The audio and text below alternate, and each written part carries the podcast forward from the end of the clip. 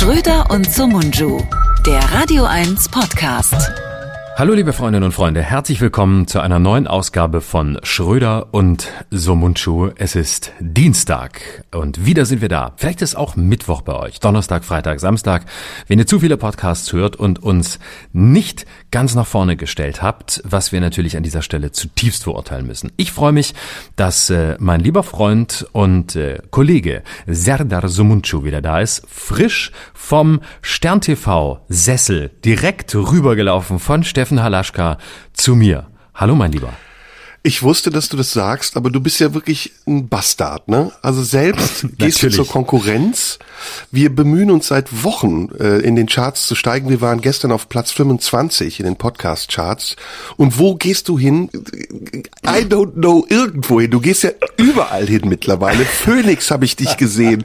NDR Talkshow habe ich dich gesehen. In deinen eigenen 15 Shows habe ich dich gesehen.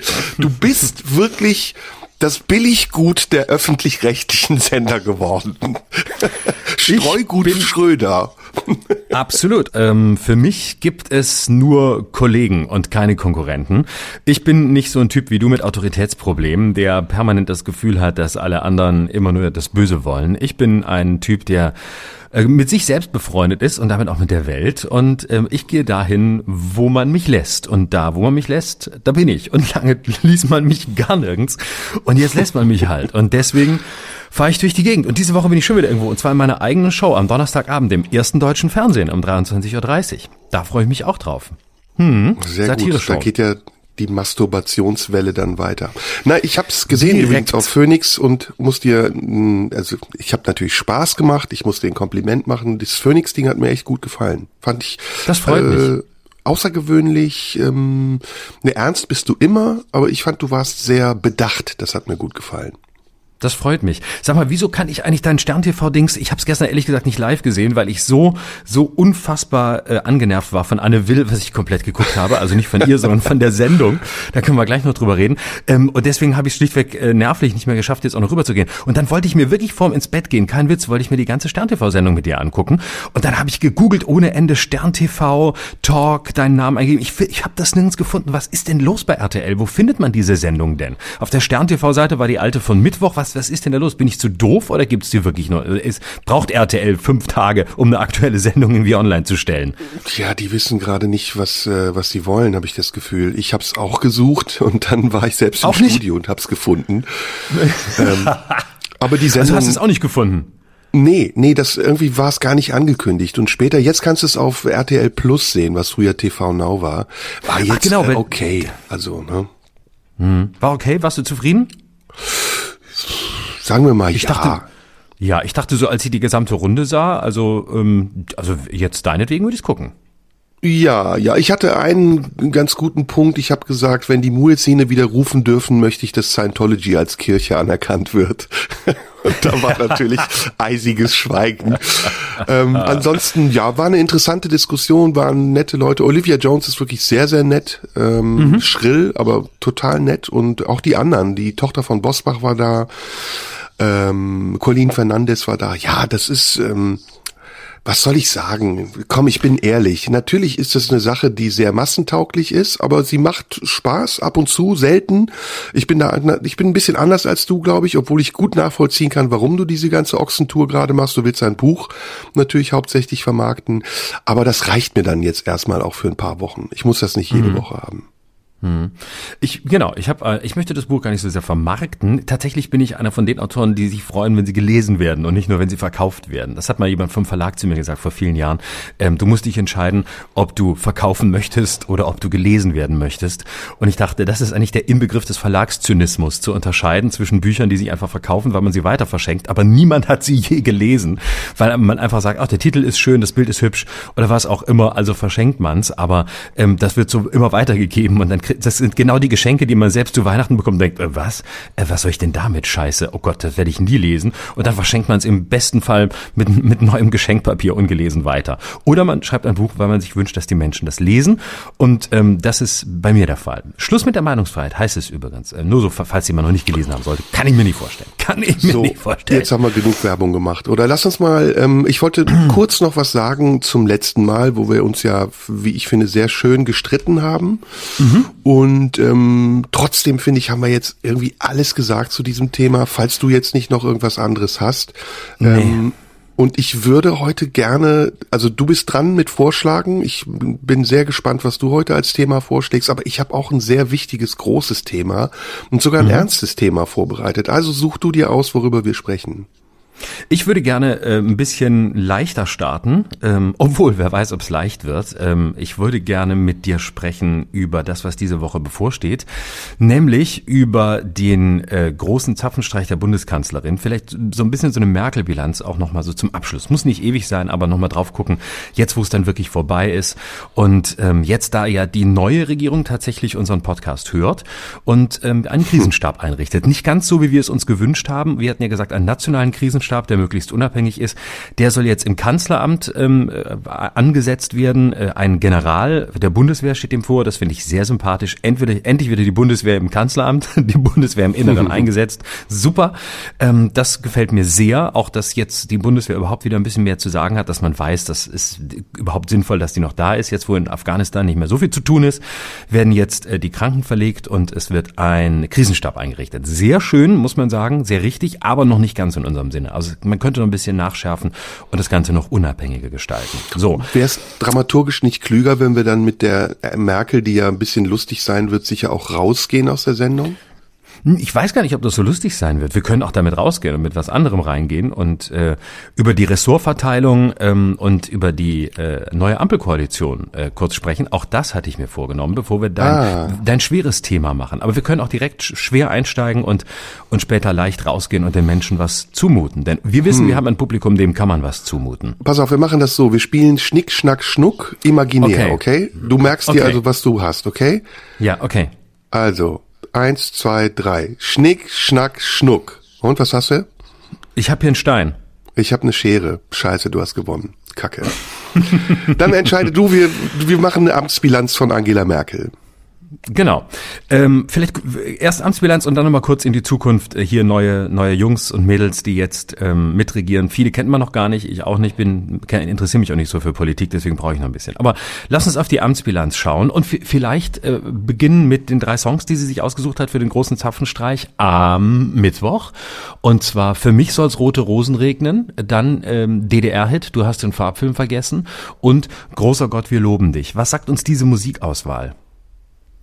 Dass die Kanzlerin emotional wird am Ende ihrer Amtszeit. Das hätte sie vor wird? zehn Jahren nie gemacht. Gut, da war auch nicht das Ende ihrer Amtszeit. Wird sie emotional oder war sie es schon immer und hat's, äh, konnte sie es nicht so zeigen? Also ich glaube, dass ähm, Angela Merkel ein ganz schweres Jahr hinter sich hat. Zwei schwere Jahre. Und wir haben das ja schon fast vergessen. Vor der Corona-Krise gab es die Zitteranfälle. Ich habe das auch neulich nochmal gesehen. Das war echt heftig. Und ähm, wenn man sieht, was in ihrem Leben passiert ist, ihre Mutter ist gestorben letztes oder vorletztes Jahr. Ähm, sie hat wirklich wie keine andere Kanzlerin viele Krisen zu bewältigen gehabt. Und zwar wirklich große Krisen. Die Flüchtlingskrise allein für sich hätte schon gereicht. Dann gab es die Finanzkrise und dann kam noch der dicke Klops hinten drauf, nämlich Corona. Diese Frau ist, glaube ich, mit den Kräften am Ende und ähm, das ist total verständlich. 16 Jahre Amtszeit, das ist ein, das ist ein dickes Brett. Und ähm, dass sie jetzt am Ende dann auch nochmal ähm, ja nicht entlassen wird, weil einfach die Krise nicht aufhört und die neue Regierung sich auch nicht gefunden hat und dass sie immer noch, selbst wenn es kommissarisch ist, die Mutti bleibt, das ist ähm, erstmal ja nicht traurig, aber es ist nachvollziehbar anstrengend. Und ich glaube, dass unter dieser ganzen Schicht, unter dieser, manchmal wirkt sie ja so ein bisschen verhärmt und verkrustet, eine sehr weiche Frau steckt und eine Frau, die sich total danach sehnt, auch wieder sie selbst sein zu können, nicht offiziell sein zu müssen, nicht repräsentativ zu sein und sich dem zu widmen, was sie eigentlich schon immer gern gemacht hat ich kenne sie ja von ein paar Mal sehen. Es ist eine sehr lebenslustige, sehr fröhliche Frau, die sehr gerne isst und sehr gerne trinkt und sehr gerne reist. Und ich glaube deswegen ähm, deutet sich das so jetzt in der Musikauswahl auch an. Das ist ja eine Verbindung ihres Lebens mit Nina Hagen, mit Hildegard Knef, wo man ja auch so ein bisschen die Andeutung auf ihre sozialdemokratische Seite raushören kann.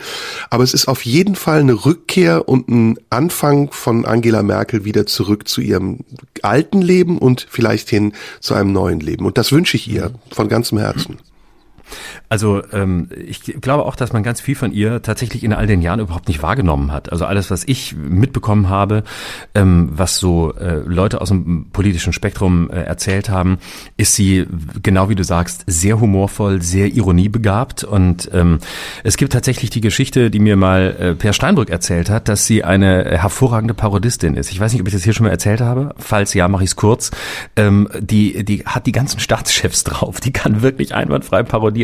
Und wenn die so in Sitzungen intern saß äh, im Kanzleramt und man sich traf und sie wieder von ihren Reisen zurückkam, dann hatte die so einwandfreie Sarkozy-Parodien drauf und, und äh, auch, auch Donald Trump und so und diese ganzen Leute und hat das dann einfach parodiert, wie die sich aufgeführt haben auf den Gipfeln und, und bei den ganzen bilateralen Treffen. Also ähm, da ist ein großes, äh, große Ironiefähigkeit, ein großer Humor und ähm, auch wenn sie das, auch wenn sie immer so verhärtet wirkte, ist da glaube ich sehr viel, ähm, sehr viel Leichtigkeit im, im Hintergrund und sehr viel, ähm, ja, sehr viel, sehr viel Lebensfreude. Eigentlich ein bisschen schade, dass sie diese Seite so, so, so selten gezeigt hat. Ich finde, das hätte sie durchaus äh, sympathischer gemacht und auch ähm, hätte ihre Autorität, glaube ich, gar nicht, gar nicht angegriffen, sondern das hätte eine zusätzliche Seite von ihr gezeigt.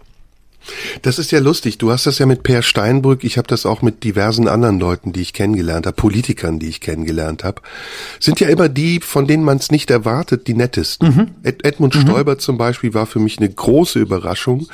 Mhm. Und ähm, später, als dann Stefan Raab ja auch das Kanzlerduell moderiert hat, wusste man, okay, das ist auch auf eine Initiative von Edmund Stoiber zurückzuführen. Und so mhm. ist es mit Angela Merkel auch. Ähm, ich habe damals ähm, auf ihre Einladung hin den DGB-Bundeskongress eröffnet. Und als der Anruf bei uns kam, dachten wir, das muss ein Witz sein. Die verwechseln mich mit Bülent Ceylan. Und wir haben dann extra nochmal angerufen und gefragt, hören Sie mal, wissen Sie, wen Sie da einladen? Und da hieß es tatsächlich, ja, äh, das ist ausdrücklicher Wunsch. Und ähm, ich musste auch tatsächlich, und das ist ganz selten der Fall, kein Manuskript einreichen. Das heißt, ich konnte mhm. komplett frei sprechen. Und äh, sie saß dann in der ersten Reihe und grinste. Und was passiert ist, ist natürlich, dass ich mich total hab entwaffnen lassen, weil wenn man etwas darf, dann tut man es nicht. Und das mhm, ist genau. ihre große Kunst. Ähm, Angela mhm. Merkel ist eine Frau, die sehr viele ähm, gegenüber, aber das waren nicht nur Kontrahenten, sondern auch Partner entwaffnet hat. Durch mhm. ihre stoische Gelassenheit, die sie jetzt in der Corona-Krise ein bisschen verloren hat. Ich finde, da hat sie auch viele Fehler gemacht, darüber können wir gerne auch nochmal sprechen. Aber eben auch durch diese fast schon kohlsche Fähigkeit, Dinge auszusitzen. Und ich finde, man sieht es auch an ihrer Figur. Also in ihrer Amtszeit, ohne jetzt despektierlich sein zu wollen, hat sich Angela Merkel immer mehr ihrem einstigen Vorbild Helmut Kohl angeglichen. Und ähm, mittlerweile auch in ihrer Politik und ihrer Haltung wirkt sie so ein bisschen auf mich wie der späte Helmut Kohl. Mhm. Wenn, gleich sie natürlich analytisch, äh, muss man sagen, bedeutend begabter war als Kohl, ähm, also ohne Kohls Leistungen jetzt ähm, schmälern zu wollen. Aber ich glaube, der grundlegende Unterschied zwischen beiden ist, dass, dass Kohl ein Typ war, der wirklich Bauchpolitiker war, der hatte einen ungeheuren Instinkt für Stimmungen, für Menschen. Kohl beispielsweise war bekannt dafür, dass er wirklich selbst im, in jedem Kreis und Landesverband in der, der CDU die Leute mit Namen kannte. Einfach, der, der hatte ein Elefantengedächtnis und ähm, ist da hingegangen, wusste genau, wen er trifft und wie er dem gegenüberzutreten vertreten hat und wie er den auch überzeugen kann. Der, der hatte ein Gefühl für den richtigen Moment, für die richtige Stimmung. Äh, das hat Merkel, glaube ich, weniger. Dafür hat sie ein hochanalytisches Bewusstsein. Und was sie im Unterschied zu Kohl auch aufgrund ihrer Herkunft gelernt hat, ist ähm, abzuwarten. Also aussitzen in einem anderen Sinn als Kohl. Nicht dieses, äh, naja, da muss man durch, aber am Ende habe ich recht und werde siegen, sondern dieses, ähm, die Dinge vom Ende her denken, überlegen, wie könnte die Konstellation sein, wie wartet man ab, wo wird man aktiv und vor allem, wie ähm, berechnet man auch ähm, das Verhalten anderer? Und es gibt eine sehr schöne Anekdote, die mir mal auch jemand aus dem politischen Betrieb erzählt hat, den ich jetzt nicht nennen darf. Ähm, und zwar hat sie mal erzählt, äh, wo sie eigentlich die wesentlichen Lektionen gelernt hat. Das war in ihrer Zeit, als sie ihre Doktorarbeit äh, geschrieben hat äh, als Physikerin an der Uni, damals in der in der DDR. Und sie, das war ja schon immer Naturwissenschaft ein sehr ähm, männerlastiges Fach, ein von Männern besetztes Fach, damals noch mehr als heute heute. Und in der DDR ist recht. Und sie sagt ja dann, also die einzige, die, die wichtigste Lektion war zu sehen, äh, dass ich für meine Experimente nie ins Labor kam, sondern im Labor waren den ganzen Tag diese Männer und die besetzten den ganzen Tag das Labor und äh, trafen sich da auch und tranken Kaffee und unterhielten sich und, über das, was sie machten und übers Leben und über alles Mögliche. Und ich habe dann ähm, irgendwann gemerkt, ich muss einfach warten, bis es Abend wird, bis es Nacht wird. Dann gehen die alle nach Hause, dann gehen in die Kneipen und dann habe ich die ganze Nacht das Labor Labor für mich. Und dann kann ich schalten und walten, wie ich will. Und ich glaube, das ist so eine Lektion. Ne? Also dieses, dieses Abwarten können, dieses Wissen, lass die ganzen, lass die ganzen Testosteron geschwängerten Typen mal machen. Meine Stunde kommt schon. Und dann äh, kriege ich das durch, was ich sowieso machen wollte. Ich habe da auch ein paar Anekdoten, die ich natürlich jetzt nur verschlüsselt erzählen kann. Aber es ist so, wie du sagst. Also das ist eine sehr schlaue Frau, die äh, analytisch denkt, die äh, mit einer gewissen Form auch von, von Geduld gesegnet ist, die man braucht, glaube ich, im politischen Geschäft.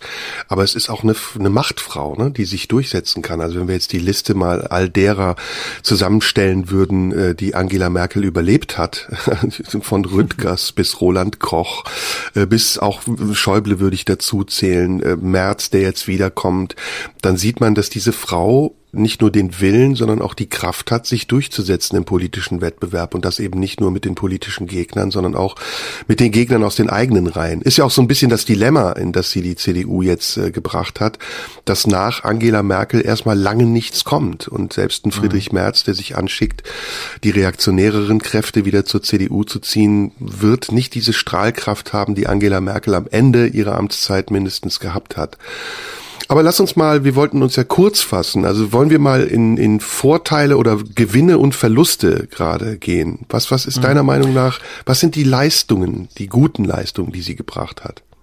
Also zunächst mal, ohne jetzt äh, dir erstmal aufs Detail einzugehen, wenn man sich anguckt, wie, wie Friedrich Merz auftritt und wenn man sich anguckt, wie er spricht und wenn man sich seine Haltung anguckt und dagegen Angela Merkel setzt, muss man sagen, ähm, sie ist wirklich auch besonders für eine Frau, die sich selbst als konservativ bezeichnet, überaus zeitgemäß in ihrem Auftreten und in ihrer Haltung.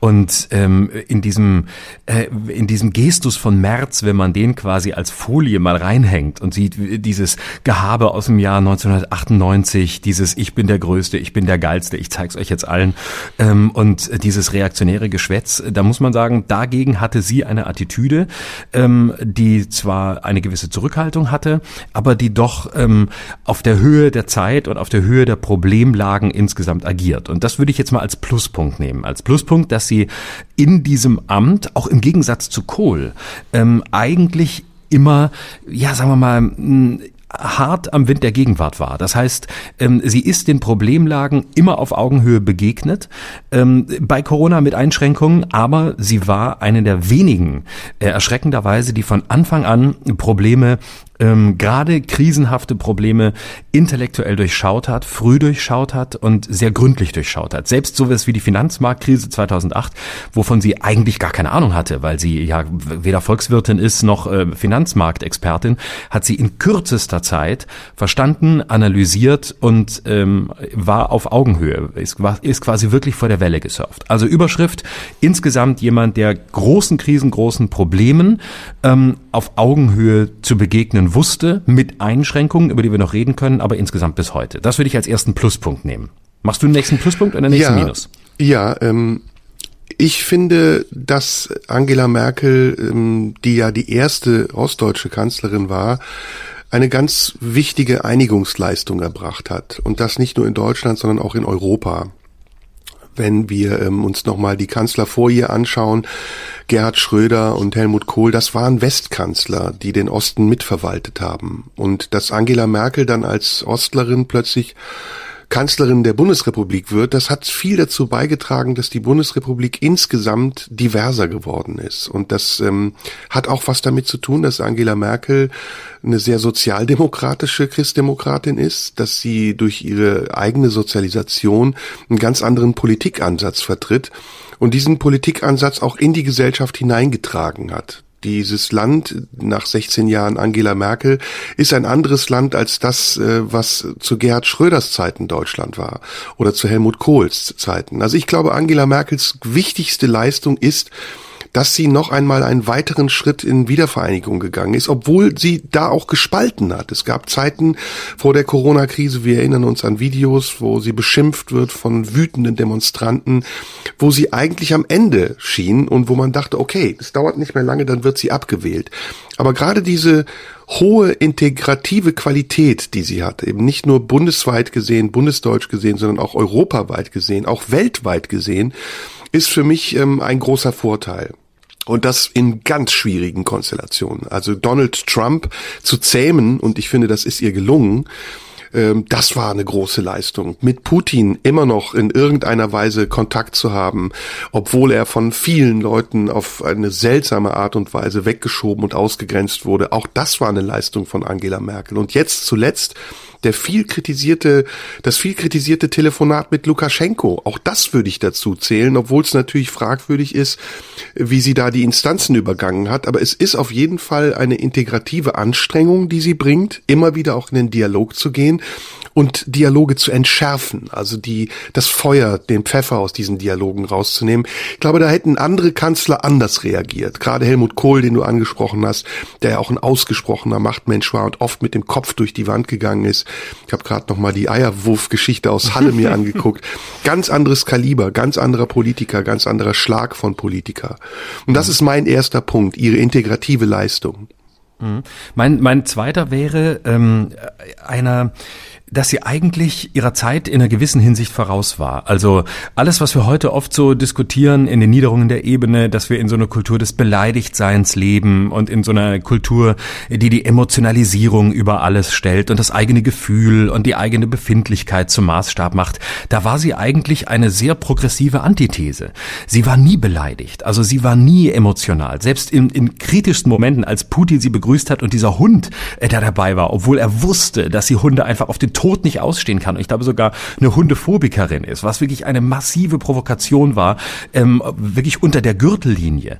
Ähm, da blieb sie ruhig und sie hat das auch nie ähm, emotional ausgetragen. Sie war eben nicht wie Kohl, der dann plötzlich einfach mal losgelaufen ist und eben beleidigt war oder beleidigt hat oder an der Grenze zur Beleidigung war. Das hat sie nie getan. Und ähnliches gilt auch ähm, tatsächlich für ihr Verständnis als Frau in diesem Amt. Und ähm, das war ja vor 16 Jahren nochmal ganz anders als heute, dass sie eben, was man ihr lange vorgeworfen hat, kein Aufhebens drum gemacht hat, dass sie die erste Frau in diesem Amt ist, dass sie die mächtigste Frau der Welt ist, dass sie dort eigentlich nicht saß als jemand, der sagt, ich bin Frau und ich möchte das betonen und ich möchte damit ein feministisches Anliegen nach vorne bringen.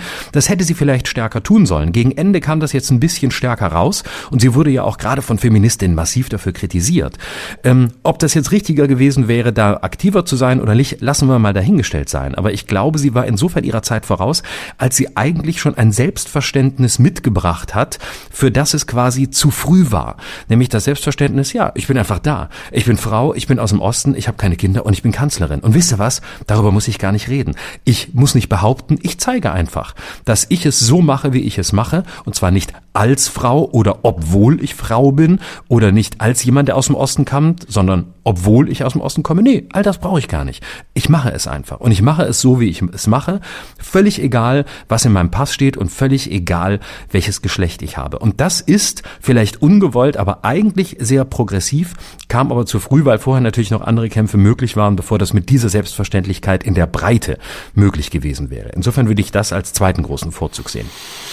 Damit bin ich aber eigentlich schon fast durch. Ich hätte jetzt auch den Feminismus-Aspekt noch gebracht. Äh, da sehe ich es genauso wie du. Ich finde, sie ist ähm, Vertreterin eines sehr ähm, gelassenen Feminismus und eines ähm, nach außen wenig propagierten, aber nach innen sehr gelebten Feminismus.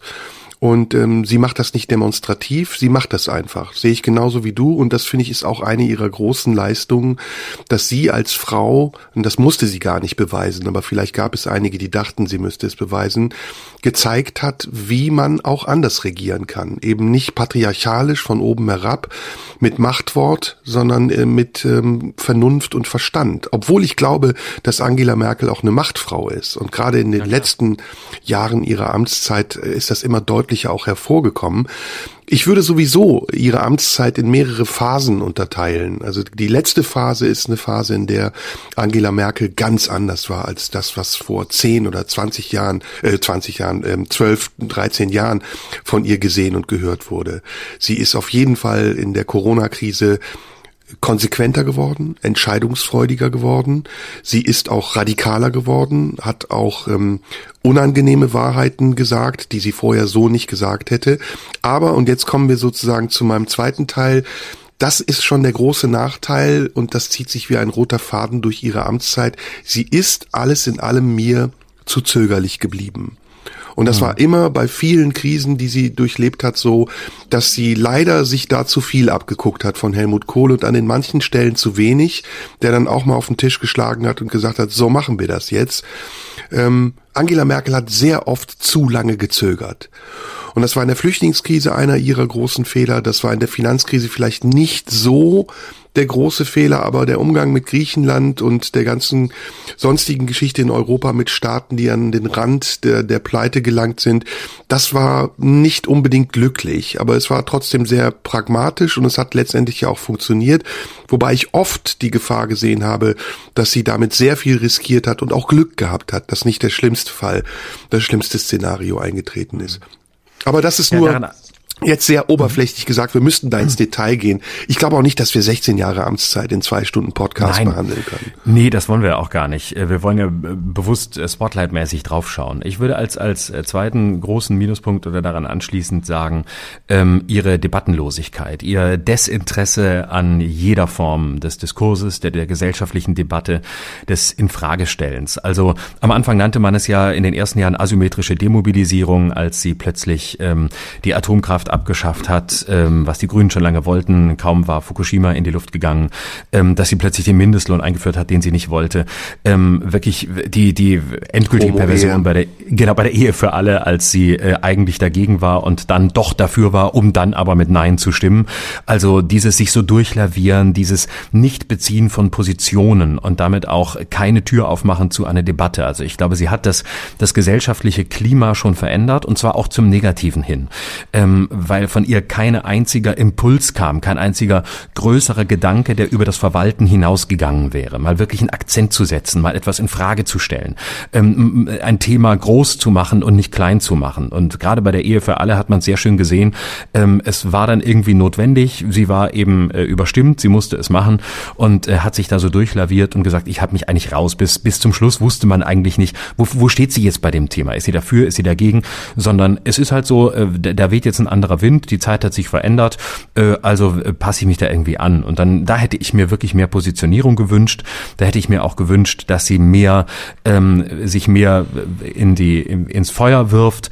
Das hat sie nicht gemacht, äh, wahrscheinlich aus der Angst, äh, daraus, darin zu verglühen oder sich dann ähm, unsympathisch zu machen. Das mag auch daher kommen, das ist ja 2005, als sie zum ersten Mal Kanzlerin wurde, auch versucht hat. Da hat sie ja eigentlich damals beim Leipziger Parteitag ein knallhart neoliberales Programm äh, vorgetragen oder das, was man als neoliberal äh, bezeichnet. Also da, da, hat man eher gesehen, da dachte sie ja, das ist eher, F, eher eine FDP-Frau als eine CDU-Frau. Und ähm, da hat sie wahrscheinlich gelernt, oh, da verbrenne ich mir die Finger, das geht relativ schnell schief. Ähm, also ähm, lasse ich das lieber bleiben und ähm, gucke, dass ich da so durchkomme. Und damit sind wir bei dem Punkt, dass sie damit natürlich nicht schuld ist an der AfD und nicht allein dafür verantwortlich, aber dass sie diese Kräfte auch groß hat werden lassen oder dass sie diese Größe bekommen konnten, ähm, das ist schon auch dem geschuldet, dass es eben keine Idee gab, die über den Tag hinausgereicht hätte, die mal von ihr gekommen wäre. Es gibt einen noch symptomatischeren Fall für mich, der das beschreibt, was du gerade sagst, nämlich der Umgang mit der Böhmermann-Affäre. Ich finde, das ist so eines der ähm, schwächsten Kapitel gewesen in ihrer Amtszeit, nämlich wie sie damals ähm, auf dem Höhepunkt der Flüchtlingskrise mit Erdogan umgegangen ist. Und im Zuge dieses Umgangs war ja dann auch die Geschichte um Jan Böhmermann und dieses Gedicht. Und da hat sie ja wirklich, wie ich finde, sehr deutlich gezeigt, wie unfähig sie ist, solche Konflikte auch auszutragen, selbst wenn sie sich zuspitzen. Wir sind da ja massiv angegriffen worden vom türkischen Ministerpräsidenten und das war ja eine Stufe der Eskalation, bei der man nicht absehen konnte, wohin das führt. Und viele erinnern sich vielleicht nicht mehr daran. Auch innerdeutsch war das ein sehr konfliktreiches Potenzial dass nämlich viele hier lebende migrantische Deutsche, die aus der Türkei stammen, sich mit äh, Erdogan und seinem Gehabe identifiziert haben. Und wir befürchten mussten, dass die Gräben dort aufgehen, die schon gekittet zu sein schienen. Und da hat sie diese integrative Kraft, von der ich gesprochen habe, plötzlich nicht mehr gehabt, sondern hat sich weggeduckt, weil sie wusste, dass Erdogan sie erpressen kann. Und das hat er auch gemacht auf eine sehr perfide und doch halbwegs kluge Art und Weise. Und in dieser Frage, als es dann um das Gedicht ging, da gipfelte dann ja sozusagen die Frage, ähm, wie lassen wir mit uns umgehen von jemandem, der selbst sich verbittet, jegliche Einmischung in innenpolitische Angelegenheiten, aber dann von seiner Warte aus sich permanent in unsere Dinge einmischt und sogar ähm, verlangt, dass wir darauf reagieren, obwohl wir ein Rechtsstaat sind und bei uns nicht die Meinung eines ausländischen Ministerpräsidenten darüber entscheidet, ob Kunst Kunst ist und Satire und Satire, sondern eben die Gerichte. Und da hat sie sich äh, zurückgezogen auf diesen seltsamen, auf diesen ominösen Paragraphen der Majestätsbeleidigung und ist so ein bisschen aus der Schusslinie gegangen, was ich sehr illoyal fand. Mhm. Und wo ich finde, äh, dass sie auch ruhig äh, ihren Künstler hätte souveräner vertreten können und auch hinter der Kunstfreiheit hätte stehen müssen und hinter den Werten, die wir in diesem Land hier vertreten und für die wir in diesem Land stehen wollen, nämlich ähm, freie Meinungsäußerung, nämlich Kunstfreiheit und auch ein Verständnis für Satire, das in Ländern, die autokratisch regiert werden, vielleicht anders sein kann, aber nicht der Maßstab sein darf für uns.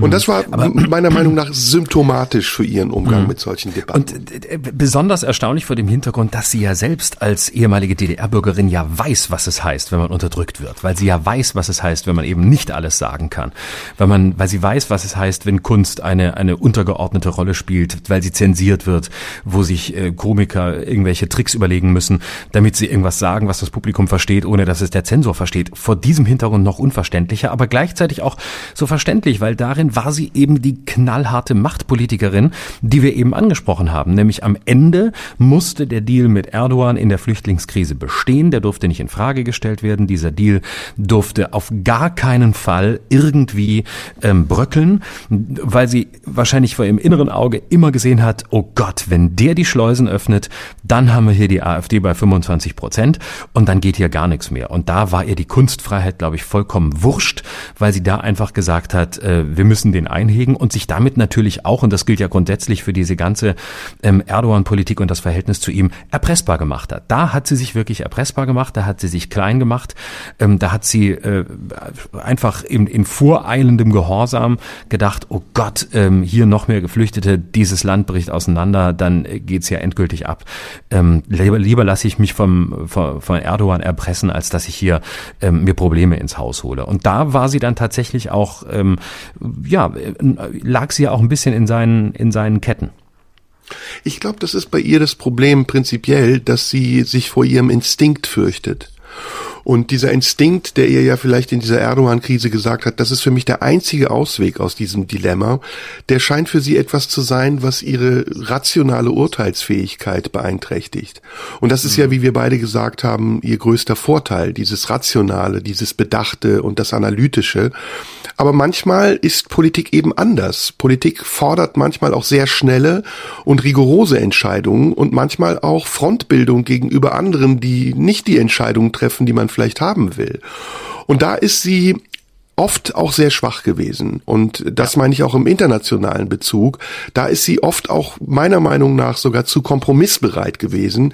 Und ähm, so ambivalent das jetzt auch klingen mag, eben habe ich noch gesagt, gut, dass sie bei Lukaschenko angerufen hat. Ähm, so ambivalent das auch klingen mag, es ist ein Merkmal ihrer Amtszeit gewesen, dass sie oft auch ambivalent war und dass sie nicht eindeutig war und dass man mhm.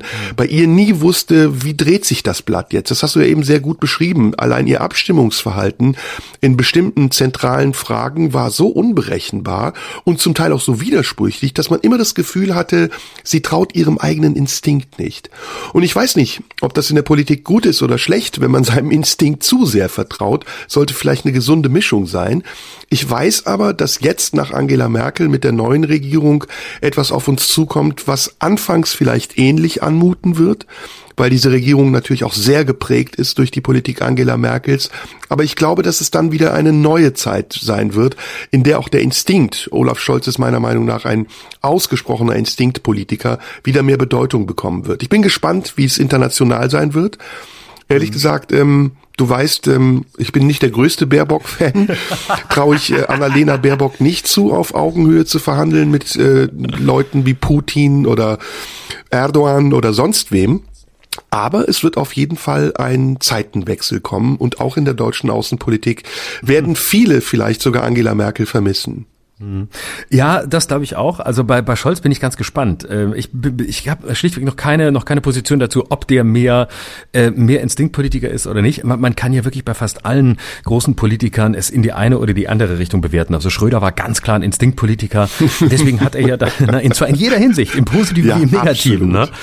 Also da hat, deswegen hat er das äh, damals auch ähm, die, auf der einen Seite die bedingungslose Solidarität äh, mit den USA, was ja sofort nach dem 11. September aus tiefstem Instinkt aus dem Bauch heraus formuliert war, genauso wie die Absage an den Irakkrieg auf der anderen Seite, wo er eben Instinktpolitiker war, wo er sagte, nein, das machen wir, das machen wir einfach nicht. Und das war schnell und das war deutlich, das hätte Merkel nie gemacht, die hätte sehr lange gehadert und gezögert. gezögert.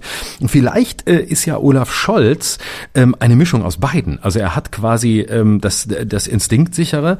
Im Moment äh, auf, auf der anderen Seite aber auch das Rationale. Im Moment würde ich ihn eher auf der Seite von, von Merkel sehen. Er scheint mir bisher, was wir bisher von ihm gesehen haben, sehr taktisch zu agieren, sehr zurückhaltend zu sein, auch was man jetzt aus den Koalitionsverhandlungen liest und hört, dass er sich sehr lange zurückgehalten hat, dass er ähm, sehr lange und ausgiebig zugehört hat. Übrigens etwas, was man Angela Merkel auch immer bestätigte, dass sie im Gegensatz zu Schröder auch in Kabinettssitzungen immer zugehört hat, dass alle zu Wort kamen, während äh, Instinktpolitiker Schröder offenbar, wie mir Zeugen erzählt haben, einer war, der auch gerne einfach Leute niedergebügelt hat, wenn er die nicht persönlich nicht mochte oder wenn er die für inkompetent hielt oder wenn er glaubte, dass die nichts zu suchen haben am Kabinettstisch, ist er halt drüber gebügelt.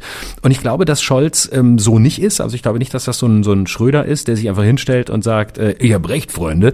Aber auf der anderen Seite ist er, ähm, ist er auch nicht, auch nicht Merkel, obwohl er im Moment mehr Spuren hinterlässt in diese Richtung. Also sehr stark abwarten. Phasenweise hatte man ja das Gefühl, er ist gar nicht mehr da.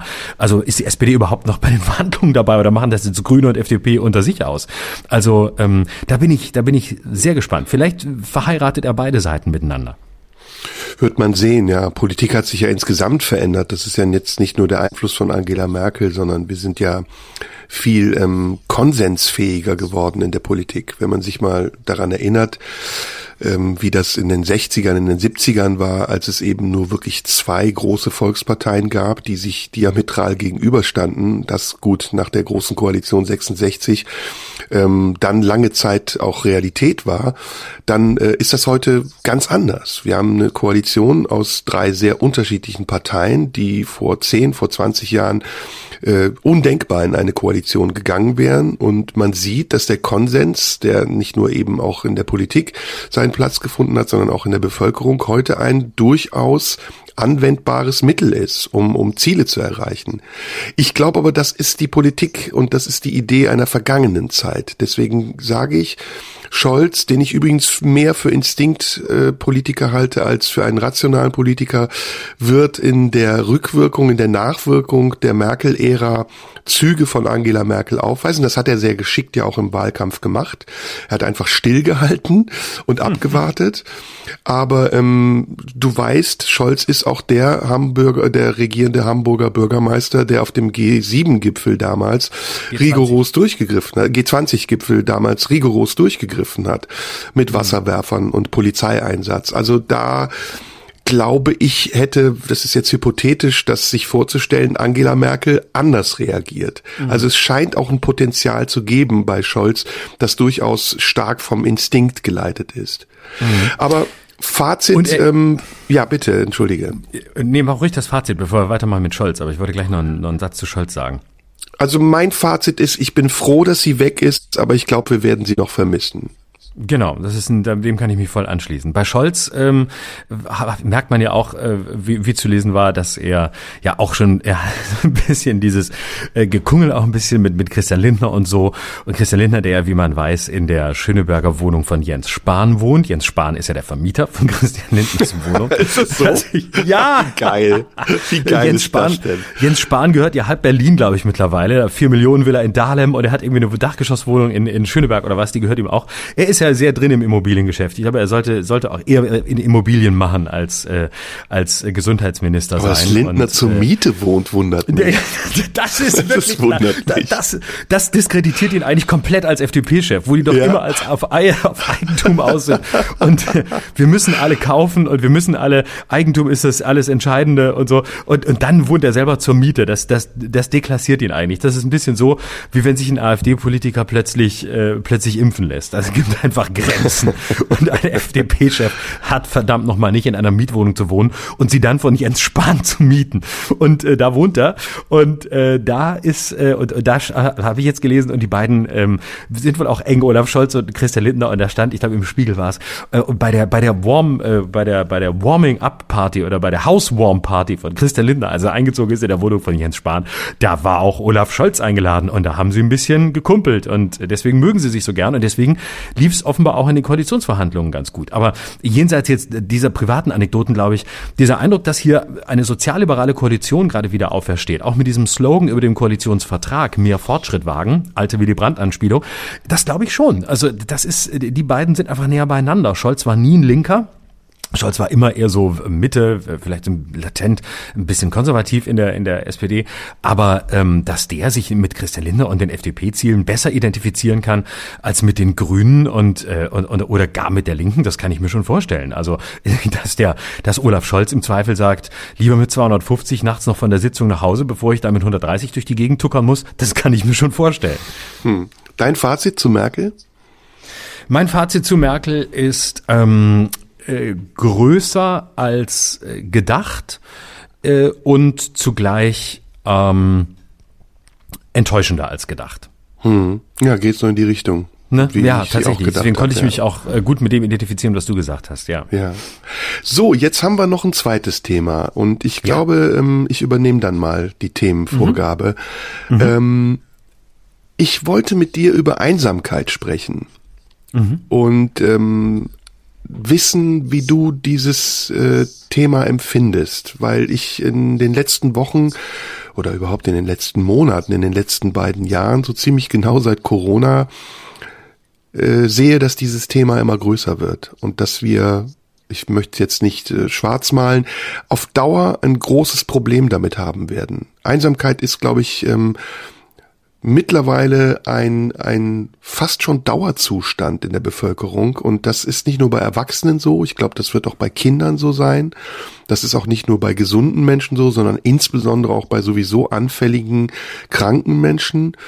Und ich frage mich, ob wir da nicht drüber nachdenken müssen. Wir beide natürlich sowieso, aber ob wir nicht auch ähm, eine gesellschaftliche Prävention brauchen, weil ich sehe da eine Welle auf uns zukommen, eine, eine Folgewelle, die mit Corona ausgelöst wurde und deren Auswirkungen wir jetzt noch nicht abschätzen können. Und ich weiß nicht, ehrlich gesagt, sowohl bei mir selbst als auch eben bei denen, die das ähnlich empfinden mögen, wie wir damit in Zukunft umgehen wollen.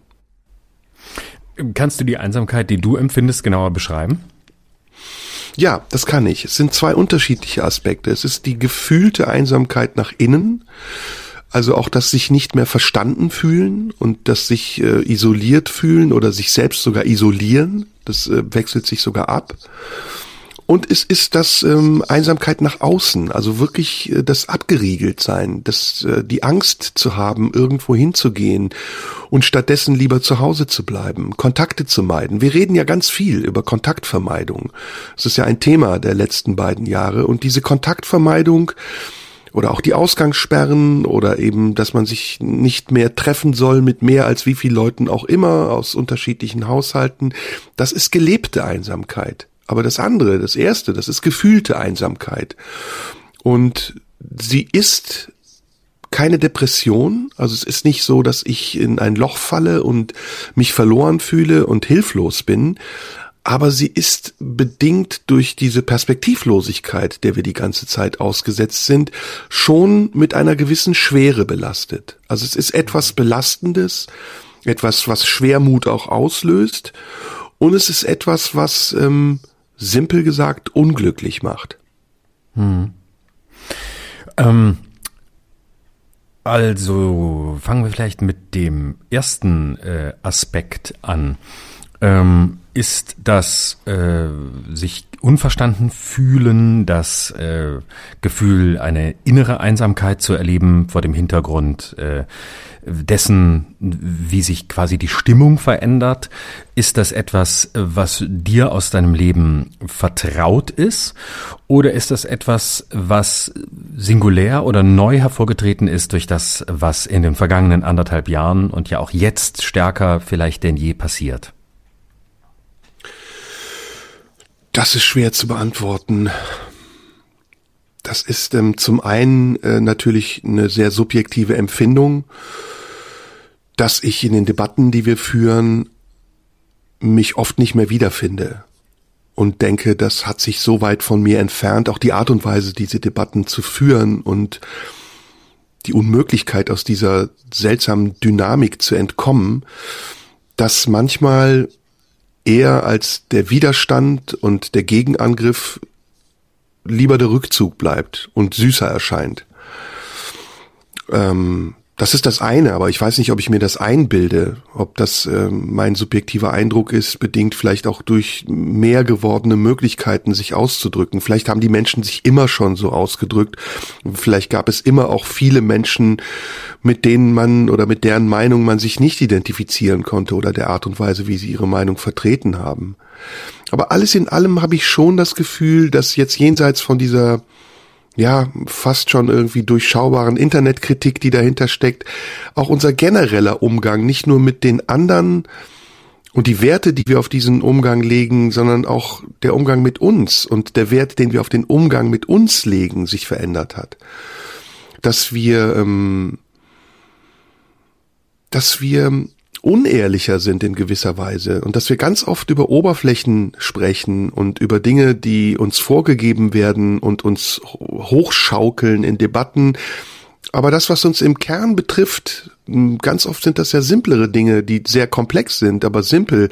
Sehnsucht zum Beispiel oder das Verlangen danach, einfach mal verstanden zu werden oder akzeptiert zu sein oder eben manchmal auch so wie bei uns in unseren Gesprächen im Widerspruch des anderen auch eine Verbindung zum anderen aufbauen zu können, dass diese Dinge vernachlässigt werden und dass wir so ein bisschen sage ich das jetzt, ich wie gesagt will nicht zu schwarz malen, innerlich verkümmern. Also dass wir, dass wir wie so eine Pflanze, die nicht genug Wasser bekommt, immer dürrer und trockener werden und irgendwann vielleicht sogar auch daran sterben, also innerlich daran sterben, dass wir nicht mehr auf einer Ebene kommunizieren, die uns wirklich berührt und die die Dinge betrifft, die uns wirklich bewegen.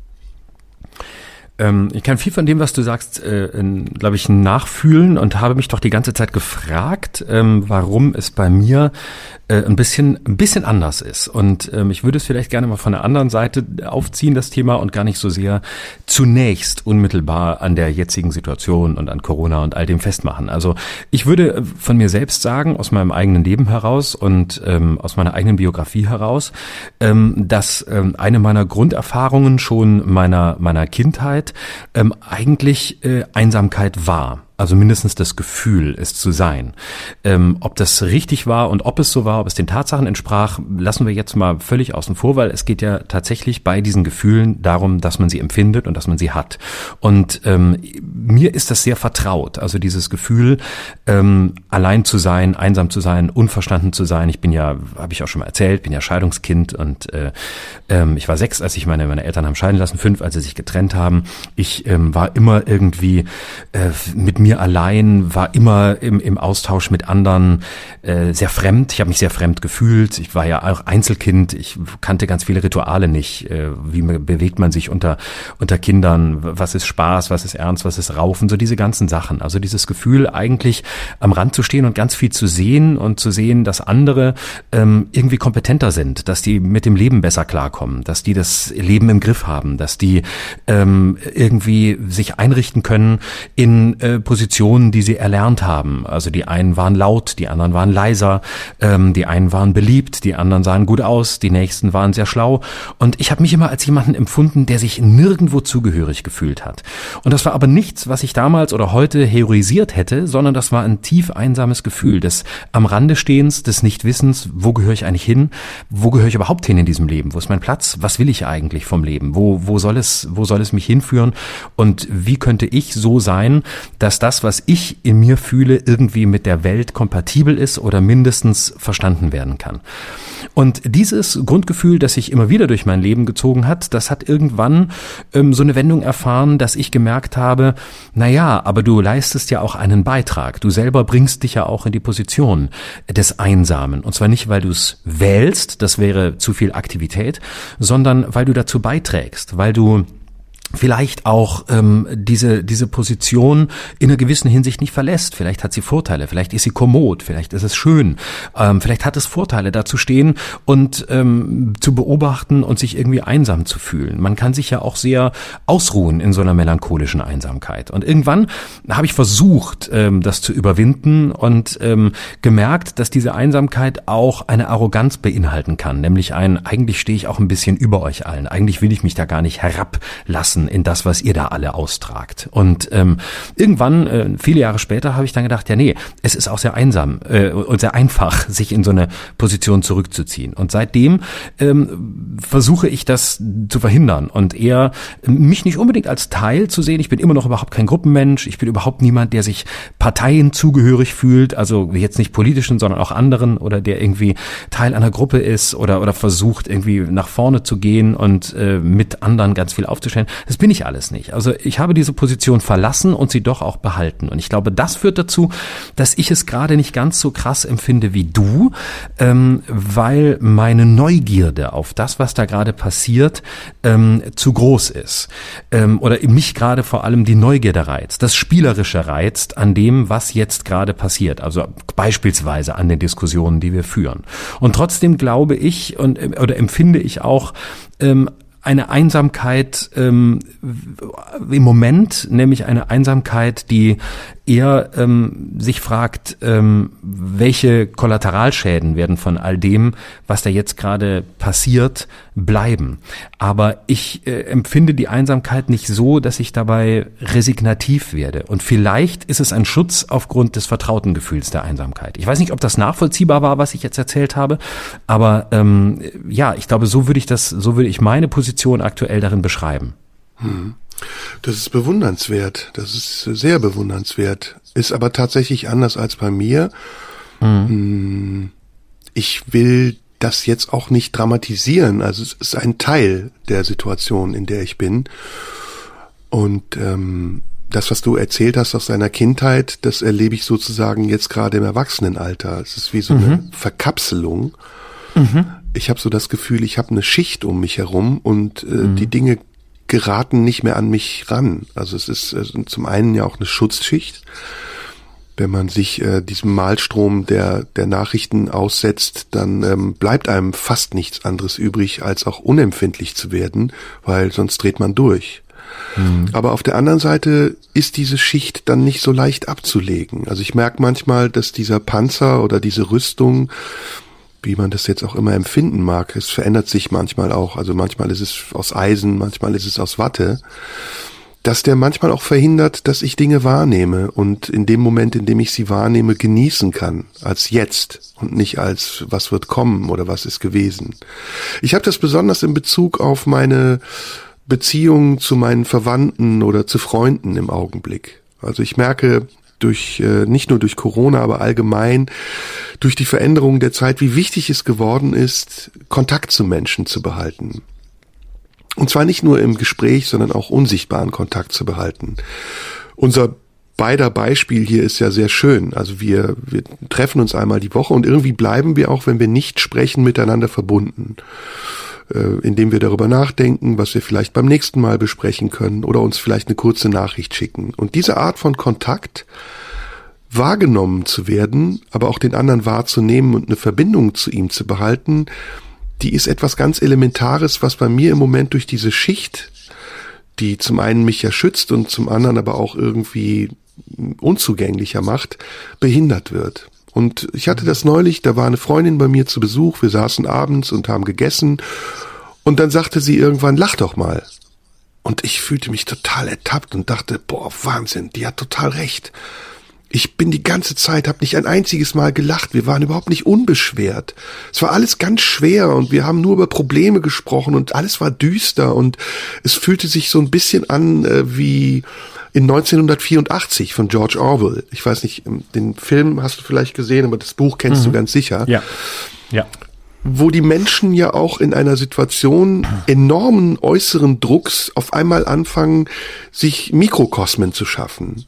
Also kleine Bereiche, in denen sie ihre Normalität leben oder durch den Kontakt zu einem anderen eine Verbindung schaffen, in der es ihnen scheinbar normal zu gehen scheint. Und das ist so bei mir gerade das große Problem, kein Problem wirklich, aber so ein Thema, dass ich, ich sag's mal simpel oder ich versuch's mal zu vereinfachen, das Gefühl habe, das Leben rast mit einer ungeheuren Geschwindigkeit gerade an mir vorbei. Es ist eine Woche, vergeht wie nichts, ein Monat, gar nichts, ein Jahr, pff, gar nichts. Und ich sehe nicht nur mich älter werden, ich sehe auch meine Eltern älter werden. Und ich habe das Gefühl, diese ganze Zeit, die vergeht, die vergeht, ohne dass wirklich was passiert. Und meine große Aufgabe ist, und ich bewundere das bei dir zum Beispiel, deswegen war der Anfangsabsatz, den ich gesprochen habe, natürlich vollkommen ironisch. Ich glaube, die einzige Aufgabe, die man hat und die man bewältigen muss, ist, sich in irgendeiner Form zu beschäftigen und abzulenken und Ziele zu finden und Herausforderungen zu suchen und unabhängig zu machen von den Umständen und in sich mhm. etwas zu finden, was einem ausreicht. Mhm. Ähm, du hast vorhin, glaube ich, den Begriff benutzt, wobei ich gar nicht mehr weiß, ob du ihn benutzt hast oder ob er in mir hervorkam durch das, was du gesagt hast.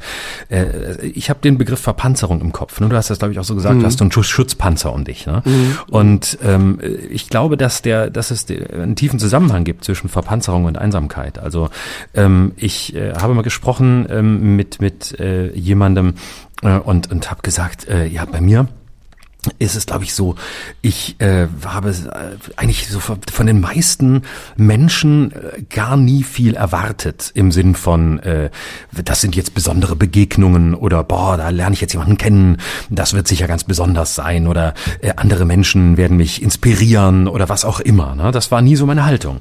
Das ist zwar dann tatsächlich auch oft passiert und ich war da auch offen dafür, aber das war eigentlich eher überraschend. Das heißt, ich hatte eher so diese einsame Position, ähm, die aus einer gewissen Enttäuschung herauskam, nämlich die Enttäuschung darüber, dass äh, ja die Leute dann doch irgendwie meistens mit ihrem laufen und äh, so richtig kommt man da nicht rein. Und viele Leute erzählen die Geschichten, in denen sie sich sicher fühlen, haben Antworten für sich gefunden, die sie dann eben weitergeben wollen oder von denen sie wissen, dass sie äh, so sind, wie sie sind und dass sie eben so da sind und äh, dass sie eben auch helfen und schützen. Und ich habe immer viel viel Verpanzerung äh, um mich herum und war aber auch zugleich selbst zutiefst verpanzert und bin vielleicht deshalb auch nie an diesen Kern gekommen, weil natürlich spricht man nicht über Einsamkeitserfahrungen unmittelbar. Da braucht es Vertrauen, da brauchst du eine Grundlage. Und dieses wirkliche Gefühl des Verbundenseins, auch des, des, des Vertrauens ne, in ein Verbundensein mit, mit anderen, mit bestimmten Menschen, ähm, das hat bei mir sehr lange gedauert. Und dieses, dieses Gefühl, sich zu verpanzern, ähm, sich einzurichten in äh, so, einer, so einer Welt, die vielleicht klein ist, die vielleicht eng ist, wo aber alles an ihrem Platz ist und die beherrschbar, kontrollierbar ist. Und das ist mir sehr vertraut. Und deswegen glaube ich, kann ich nachvollziehen, was im Moment da in dir, in dir vorgeht, weil die, weil diese Ketten zu sprengen und da rauszugehen und sich davon nicht vereinnahmen zu lassen, von dieser, von dieser Verpanzerung, auch von dieser Haltung, die eigentlich von der Welt nicht so wahnsinnig viel erwartet, weil man eben den Eindruck hat, es steht alles so fest, die Positionen sind so klar und das ist ja das, was wir im Moment erleben. Scheinbar sind ja die Positionen so klar. Es ziehen die Monate vorbei und man hört das immer Gleiche. Man hört die einen äh, ihre Positionen vortragen, sagen, ähm, plakativ formuliert, ähm, das Einzige, was jetzt hilft, ist Impfen und Boostern. Und die anderen, die sagen, ähm, alles Irrsinn, ich lasse mich nicht zwingen, meine Freiheit. Sehr vereinfacht zugespitzt. Aber alles wirkt so erwartbar, alles wird so, wirkt so ausgelutscht. Äh, täglich grüßt das Murmeltier, als würde sich alles so wiederholen. Und äh, das ist der größte Hemmschuh für alles, was Lebendigkeit bedeutet, Beweglichkeit bedeutet, geistige wie sonstige, ähm, sich einzulassen und aus dieser Einsamkeit rauszukommen, heißt ja zunächst mal selbst anzufangen, ähm, die einzige eigene Verpanzerung aufzubrechen. Nur dann biete ich ja anderen die Chance, das auch zu tun. Und das ist tatsächlich dann das, was ich bei uns ja oft empfinde, dass wir eigentlich in unserem Gespräch, äh, egal wie, wie krass wir äh, zum Teil äh, andere Positionen vertreten, nicht einer Meinung sind, aber trotzdem ähm, bleibt dieses Grundgefühl einer Verbundenheit, ähm, was ich deshalb so schätze, weil es so selten ist. Aber es geht eben nur, ähm, indem man die Verpanzerung äh, versucht, erst gar nicht zuzulassen, egal wie gut der Panzer sitzt und wie vertraut er vielleicht ist. Ja, aber ich vertraue dieser Gesellschaft nicht. Das ist das Problem. Es ist alles so böse geworden. Und wenn du siehst, wie schnell Debatten hochkochen und wie gnadenlos über Schicksale geurteilt wird, wenn du siehst, wie, wie diese Energie, die da entsteht, unglaublich destruktiv wird und sich alle auch daran laben, Dinge kaputt zu machen, statt Dinge zu fördern und zu unterstützen, dann ähm, ist das vielleicht für ich weiß nicht, ob ich jetzt mich als sensibel bezeichnen will, aber für einen sensibleren Menschen, äh, ob ich das jetzt bin oder jemand anders, sehr schwer zu ertragen. Und ähm, ich frage mich, warum, und wir landen wieder bei einem Thema, das wir schon oft hatten, es keine Institutionen oder eine Kraft oder eine Stimme der Vernunft gibt, die uns sagt, jetzt hört mal auf, jetzt lasst das mal, wie man es zu kleinen Kindern auch sagt. Jetzt hört auf, euch zu streiten und versucht euch mal zu versöhnen. Also wir sind mittlerweile auch eine Gesellschaft, die so unversöhnlich miteinander umgeht. In der der Egoismus, der die, die, die noch schlimmere Variante der Einsamkeit ist, nämlich eine aggressiv nach außen gelebte Variante von Einsamkeit. In der der Egoismus zu einem Dogma fast schon geworden ist. Nach mir die Sinnflut. Ich will, ich will, ich will. Und diese ganzen Debatten, die wir führen, auch die, die du eben angeschnitten hast, die sind geprägt von einer Isolation, also so, als hätten sich alle Parteien in sich selbst eingeschlossen und wären gefangen in ihrer Meinung und zugleich auch unfähig, irgendeine andere Meinung zuzulassen. Und sei sie auch noch so kontrovers und so konträr und so, so anders als die eigene Meinung. Und das ist das, was mich, ähm, was mich ähm, orientierungslos macht. Diese, dieses mangelnde Vertrauen in unsere Gesellschaft, dass sie sich schon wieder aufrichten wird, dass wir zum Guten zurückfinden werden, dass wir an etwas glauben können, daran, dass der andere es nicht schlecht mit uns meint. Und das habe ich nicht. Ich habe das Gefühl, viele meinen es sehr schlecht, auch mit sich selbst übrigens, weil sie dadurch, dass sie ähm, in der Öffentlichkeit sich produzieren, ja auch etwas aus sich heraus zeigen und einen Einblick geben. Und das ist nicht nur mh, mm, es ist nicht nur hässlich, also es ist manchmal hat es wirklich hässliche Züge, sondern es ist auch angsterregend. Also es ist auch so, dass aus dieser Einsamkeit, die ich dir beschrieben habe, oft eine Angst und eine, wie ich gesagt habe, Orientierungslosigkeit, aber auch eine Hoffnungslosigkeit entsteht. Und das ist schlecht. Und ich weiß nicht, ob das nur was mit Corona zu tun hat oder ob das mit meinem Wesen an sich zu tun hat. Bin eigentlich ein sehr positiver und sehr zuversichtlicher Mensch, der in seinem Leben schon sehr viele Krisen hatte, die er dankenswerterweise überstanden hat. Aber im Augenblick bin ich da nicht so guter Dinge. Das war ich auch letzte Woche schon nicht und ich bin's vielleicht auch nächste Woche noch nicht. Aber meine Frage an dich ist, bist du guter Dinge? Siehst du Auswege aus dem Dilemma, in dem du vielleicht gar nicht steckst, aber in dem du, in dem du andere stecken siehst? Na doch, natürlich stecke ich da auch drin. Natürlich kann ich ganz vieles äh, von dem, was du empfindest, auch, auch sehen und nachvollziehen und äh, kenne das auch von mir und es erinnert mich an ganz viel, ähm, auch an, an äh, Haltungen und äh, Meinungen der Welt gegenüber, die ich auch hatte und auch immer wieder habe. Also ähm, dieses Gefühl ähm, der Unzugehörigkeit, des, ähm, des überhaupt nicht Wissens, ähm, wo ist in all dem eigentlich ähm, eigentlich mein Platz. Und ähm, ich ich bin ja tatsächlich würde ich glaube ich eigentlich sagen, das ist lustig, dass es gerade so äh, bei uns beiden so, so gegensätzlich ist. Ne? Also ich äh, bin quasi dabei und versuche immer weiter, mich aus der Position äh, des sich selbst äh, verriegelnden, äh, einsamen Typen rauszuziehen, äh, der er mal war und der er, wie gesagt, immer noch auch ist.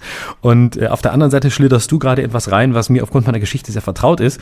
Ähm, und äh, während äh, du gleichzeitig sagst, ich bin eigentlich eher ein optimistischer Mensch. Und äh, ich würde, glaube ich, von mir sagen, ich bin, wenn ich auf mich zurückgucke, glaube ich, tendenziell eher ein pessimistischer Mensch. Ich hm. glaube, ich gehe immer davon aus, ähm, im Zweifel ähm, äh, wollen die Menschen nichts Gutes von dir. Im Zweifel ähm, wird die Welt schlechter und nicht besser. Und ähm, äh, also das ist mir näher. Nicht, dass ich so denke, aber diese, diese Grundstruktur des Denkens ist mir wesentlich vertrauter. Und äh, ich bin eigentlich jetzt eher so auf der Linie, dass ich denke, na ja, aber vielleicht wollen die meisten Menschen ja gar nichts Schlechtes. Ähm, vielleicht äh, sind die genauso in sich gefangen, wie ich das wahrscheinlich auch oft bin oder wie wir das alle sind.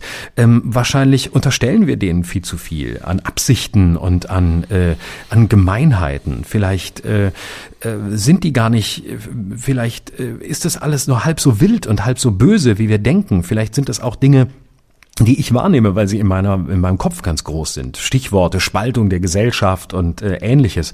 Aber vielleicht äh, ist sind die gar nicht so. Vielleicht sind die gar nicht so riesig. Vielleicht bin auch ja. ich eher eher das Problem. Vielleicht bin ich das ja. Problem, dass dass ich in meinem Kopf gefangen bin und es so wahrnehme ja. und es so überdeutlich ist, weil ich natürlich auch mit einer Lupe drauf gucke aus aus beruflichen Gründen, aus Interesse auch aus dem heraus, was ähm, was mich interessiert. Ähm, und vielleicht ist es ein bisschen so, wie wenn man vor die Tür tritt und dann doch die Leute sieht und denkt, sind die jetzt alle so, wie ich sie mir in meinem Kopf mache? Oder bin ich das Problem? Ist das Problem mein Kopf? Ja, wunderbar, dass du das sagst. Total super. Ähm, das ist einer der Punkte, die wir oft haben in unseren Gesprächen, dass ich denke, boah, der sagt genau das, was ich jetzt eigentlich auch sagen wollte. Es ist natürlich auch lamoyant. Ne? Es ist natürlich auch sehr weinerlich und selbstmitleidig zu sagen, die anderen sind schuld, mir geht schlecht. Und ich muss da ganz ehrlich sagen, ich bin mit mir selbst auch nicht im Reinen ich habe so viele Dinge in meinem Leben gemacht, die ich zutiefst bereue, die ich heute anders machen würde. Ich habe so vielen Menschen auch Unrecht getan. Ich habe so viele Chancen verpasst aus Dummheit, weil ich sie nicht erkannt habe. Ich habe Menschen Dinge unterstellt, die sie gar nicht wollten und habe mich benommen wie ein Vollidiot und bin mit dem Kopf durch die Wand lieber, als dass ich mal einen Schritt zurückgegangen bin. Ich selbst bin oft genug super egoistisch gewesen, selbstverliebt, vielleicht manchmal sogar narzisstisch.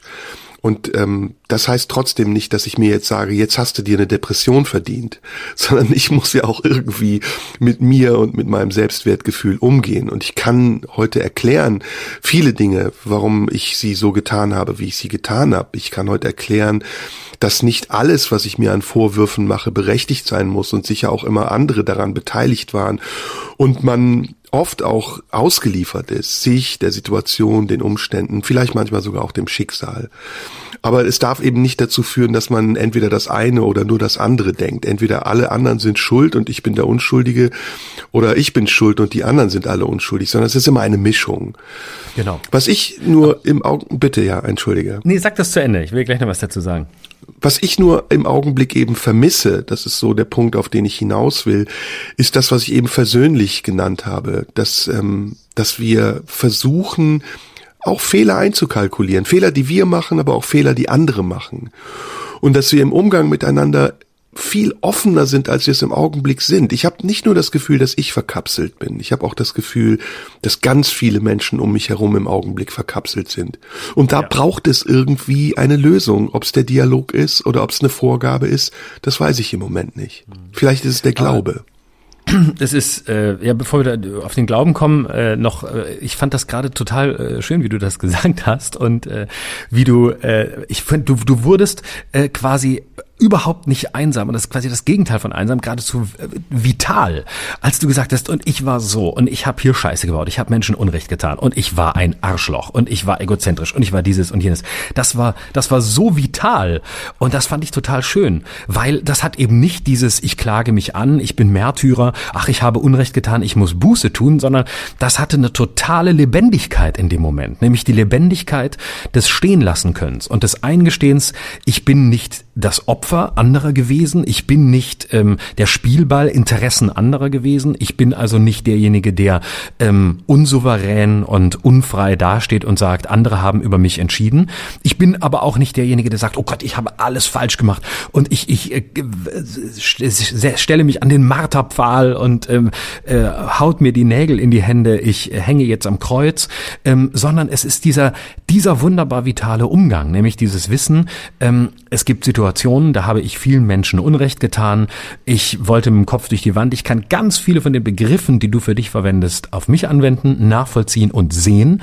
Und ähm, das Ziel ist ja auch nicht, das ungeschehen zu machen ne? und zu sagen, na ja, äh, da war ich ja ganz schlimm, entsetzlich, grauenhaft und dafür muss ich mich verurteilen. Das wäre ja wieder unlebendig, sondern das vitale Anerkennen all der Fehler, soweit wir sie überhaupt selbst wahrnehmen können, im Bewusstsein, dass sie Fehler waren, im Bewusstsein, dass wir so gehandelt haben, weil wir damals so handeln wollten, weil wir nicht anders konnten. Und wenn wir nicht anders konnten, ist die Frage, warum konnten wir damals nicht anders? Könnten wir heute anders? Oder warum hatten wir damals das Gefühl, es nicht zu können? Und diese vitale Anerkennung von dem, was war, wo ich vielleicht auch Opfer war oder wo ich mir etwas ausgesucht habe, was ich anschließend ähm, verwenden konnte, um mich als Opfer darzustellen oder was mir geholfen hat, äh, Opfer zu sein. Das kann ja auch einen Vorteil haben, sich so wahrzunehmen.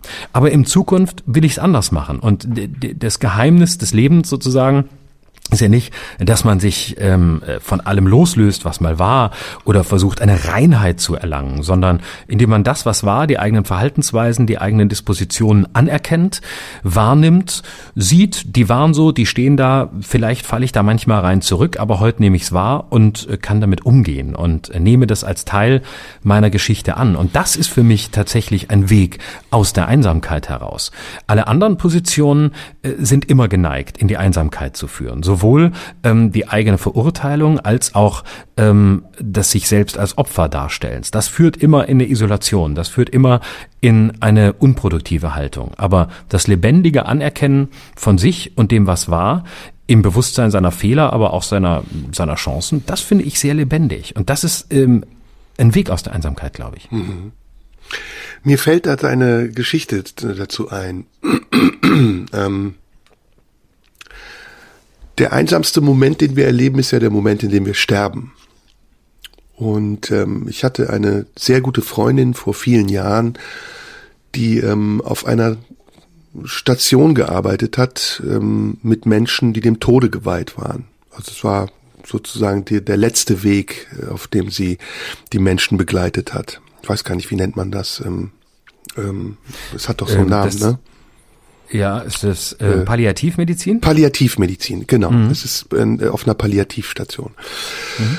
Und diese Frau ähm, war unglaublich tapfer und die Geschichten, die sie dort erlebt hat, brachte sie natürlich abends immer mit nach Hause und wir sprachen darüber und ich merkte, wie elementar das war, was sie dort erlebt hat. Und du kennst das. Es gibt Momente im Leben, die unterscheiden sich von dem, was wir alltäglich erleben, dadurch, dass sie Schicksal sind. Und man weiß in diesen Momenten, jetzt passiert etwas, was alles andere total übertrifft und unwichtig macht. Das ist ein Schicksalsmoment und es wird ganz wichtig und alles andere erscheint plötzlich ganz unwichtig. Und solche Momente sind eben auch Momente, die meine damalige Freundin erlebt hat, wenn ein Mensch im Bett liegt der spürt, dass er sterben wird und dann aus tiefster Verzweiflung und Einsamkeit heraus anfängt zu weinen und sagt, ich möchte nicht sterben, ich will jetzt nicht sterben, ich habe Angst. Und das, was sie gemacht hat, ist das, was ich eben genannt habe, diese Sehnsucht, sich zu verbinden oder zu versöhnen. Sie hat ganz oft diesen Menschen über den Kopf gestreichelt und gesagt, ja, ich bin auch hier und ich gehe nicht weg und ich, ich bleibe und ich unterstütze sie und haben sie keine Angst. Also auf dieses elementare Gefühl eine ganz elementare menschliche, zutiefst menschliche Reaktion gezeigt hat. Und das ist natürlich sehr viel verlangt. Wir können jetzt nicht in jeder Situation, in jedem Dialog, in jedem Chat, in jedem Tweet immer auf das Elementarste zurückfallen und sagen, äh, wir sehen mal von uns selbst und unserer Befindlichkeit ab und streichen uns gegenseitig nur noch die Köpfe. Aber ein bisschen mehr davon, ein bisschen mehr innehalten und nicht sofort rausschießen, auch ich übrigens, ich gehöre dazu, würde uns allen gut tun und würde uns vielleicht auch, ich sage das jetzt mal konservativ, mehr Werte zurückgeben, die wir im Augenblick, glaube ich, ganz dringend brauchen. Und das sind nicht moralische Werte. Ich will nicht moralisch klingen. Das sind Werte wie Fürsorge oder Empfindsamkeit, Empathie, Mitgefühl, Einfühlungsvermögen. Das sind ganz simple Dinge. Das klingt so simpel, aber sie sind unglaublich kompliziert und manchmal scheinen sie fast schon zu weit weg zu sein. Hm. Mm, und das Bewusstsein, äh, Fragen zu stellen. Ne? Und hm. ähm, ich glaube, dass viele, äh, viele Menschen, und da schließe ich mich durchaus ein, ähm, schlichtweg Angst davor haben, Fragen zu stellen. Und zwar nicht nur ähm, Fragen ans Leben oder Fragen an sich selbst, das ist ja schon die höchste Disziplin, sondern auch Fragen an andere, weil äh, der Fragende ja immer in der Gefahr ist, der Unterlegene zu sein, weil der, der antwortet, scheint die Macht zu haben. Der, der antwortet, scheint mehr zu wissen, scheint der zu sein, der ähm, in seiner Kraft ist, während der Fragende davor steht und sich vielleicht klein fühlt. Aber ich glaube, dass das Gefühl gar nicht stimmt, sondern dass das Gegenteil vielleicht der Fall ist, dass derjenige, der Fragen Fragen stellt, die eigentlich kraftvolle Position ist, weil er sich aus sich selbst ähm, herausziehen kann, sich von sich selbst immer wieder ein Stück weit verabschieden und distanzieren kann und fragt, nachfragt, interessiert ist, mehr wissen will als das, was schon in ihm ist oder was an ihn herangetragen wird. Und ähm, deswegen äh, finde ich dieses Fragen haben eigentlich sehr eigentlich sehr schön und als, als Herangehensweise, weil dadurch hast du, wenn du fragst, hast du die Chance, die Empfindsamkeit anderer kennenzulernen. Dann hast du die Chance, ähm, an äh, Grenzen zu kommen und zwar im positivsten Sinne, nämlich, dass der andere vielleicht keine Antworten mehr hat. Und was gibt es Schöneres, als wenn man an dem Punkt steht und sagen muss, hier weiß ich auch nicht weiter, da habe ich auch keine Antworten. Aber äh, die Antwort ist quasi Teil der Verpanzerung ne? und damit auch der Einsamkeit, weil mit Antworten kann man ganz viel überdecken. Mit Antworten kann man ganz viel ähm, nach außen tragen, ähm, scheint äh, toll, edel, hilfreich, gut, alles Mögliche. Aber der eigentlich äh, sensible Bereich, der eigentlich empfindsame Bereich ist der, in dem zwei Leute sich gegenseitig Fragen stellen und nach, nachfragen. Habe ich das, habe ich es verstanden? Weiß ich, was du willst? Weiß ich, was du sagen willst? Verstehe ich dich überhaupt? Oder vielleicht verstehe ich dich auch nicht. Und ähm, dann darf das auch so sein. Aber in einer Zeit, die sich quasi der Religion des Antwortens und des Wissens und des Besserwissens überantwortet hat, ähm, ist es natürlich eine schwierige Position, aber eine haltbare, eine aushaltbare. Und vielleicht müssen wir sie zunächst mal aushalten, weil sie ungewohnt ja. ist. Und ich glaube, ein Ziel äh, könnte auch sein, wieder echter zu sein und nicht mehr zu antworten, weil man sich selbst darstellt oder etwas darstellt, was man gerne wäre, sondern weil man sein Inneres zeigen möchte. Und die Sprache, die man dafür verwendet, ist ja nur eine Übersetzung des Inneren.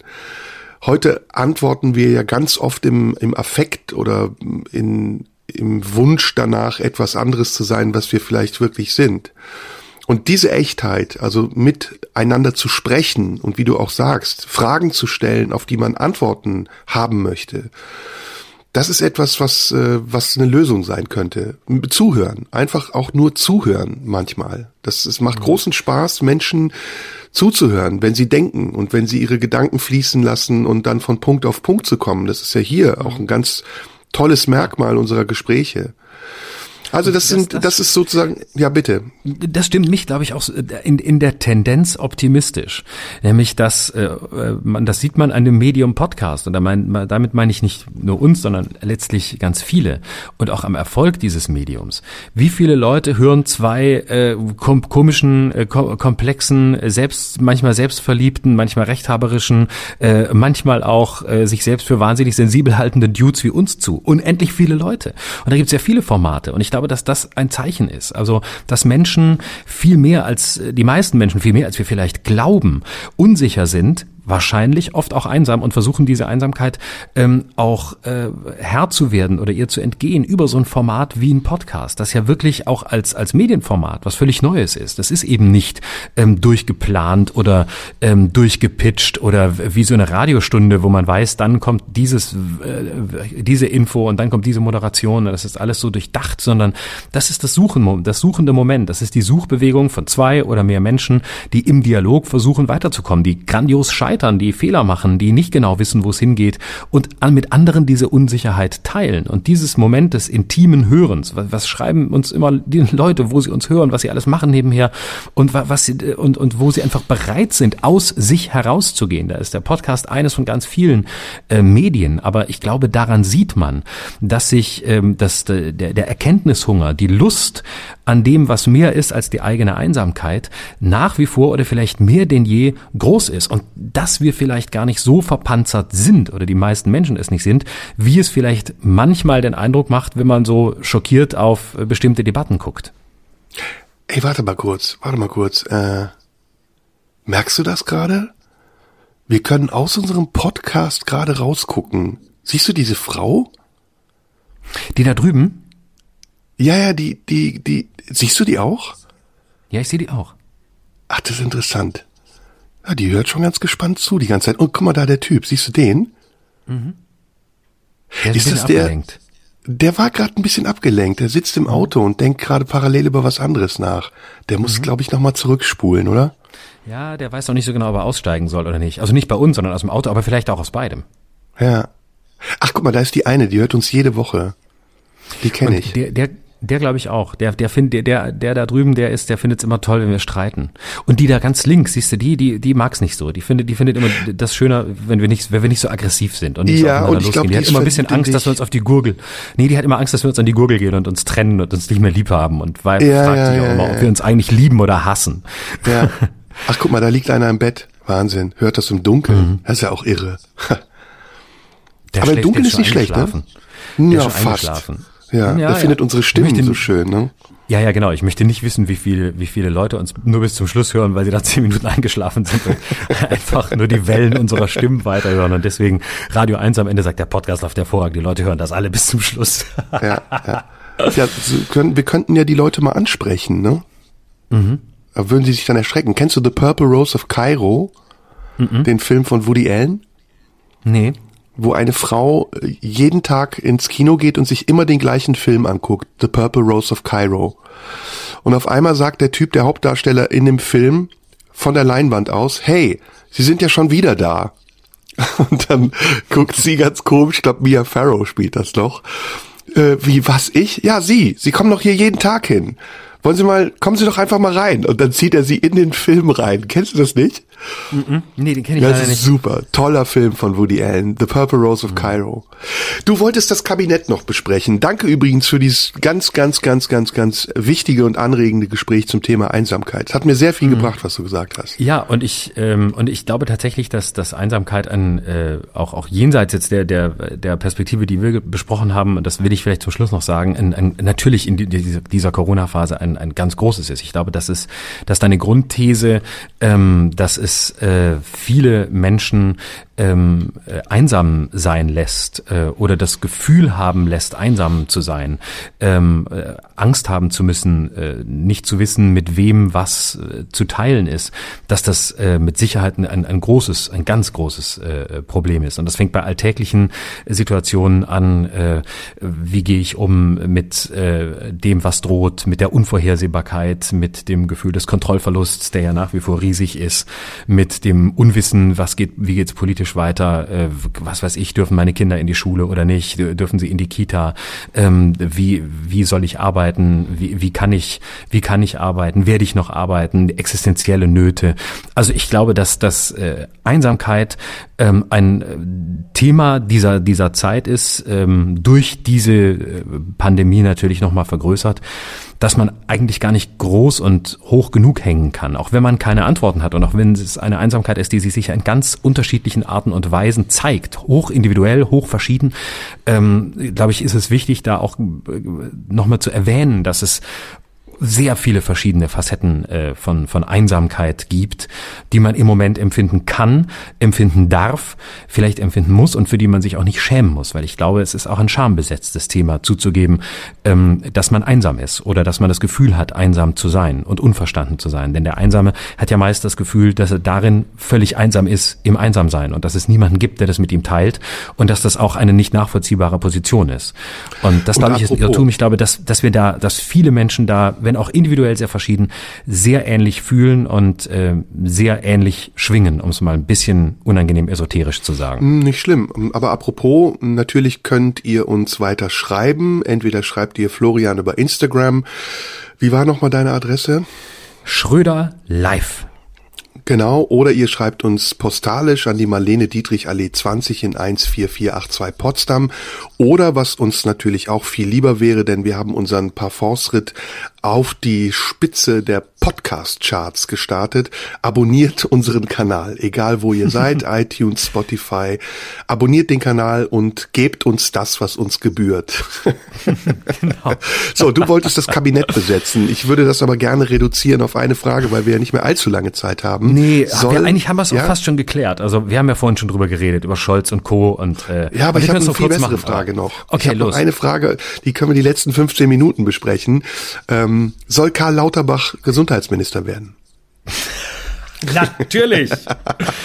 Und ich das sage nicht warum. Nicht. Ich das sage nicht warum. Ja klar, Doch, du hast du lebenslange weißt, Arbeitsgarantie. Ich habe Deine Rente ja, ist hab, sicher. Du, ich möchte, weißt du, was ich vorhabe? Weißt du, was meine nächsten Karriereschritte sind? Ich möchte so ein, ich möchte jetzt in der nächsten Legislaturperiode beginnend, möchte ich so ein Parodist werden, wie die Merkel-Parodistin. Ich möchte mir so ein komplett Karl Lauterbach-Look zulegen, möchte mir eine Perücke zulegen, möchte mir so eine Brille zulegen und möchte ihn jetzt, möchte mich überall hinsetzen und ihn parodieren. Aber angezogen sein wie er, aussehen wie er und äh, ähm, dann einfach mein Leben abhängig machen von der Karriere des Karl Lauterbach und dann irgendwann nach so und so vielen Jahren sagen, scheiße, er ist weg, was mache ich jetzt? Jetzt habe ich nichts mehr, was mache ich jetzt? Was mache ich jetzt? Und dann muss ich mir jemand Neuen drauf schaffen und dann schaffe ich das nicht und dann werde ich ganz traurig. Das möchte ich und deswegen möchte ich, dass Karl Lauterbach Gesundheitsminister wird. Ich möchte ein Karl Lauterbach-Double werden. Ich möchte nur noch als Karl Lauterbach durch die Gegend laufen. Warum will die SPD Karl Lauterbach nicht?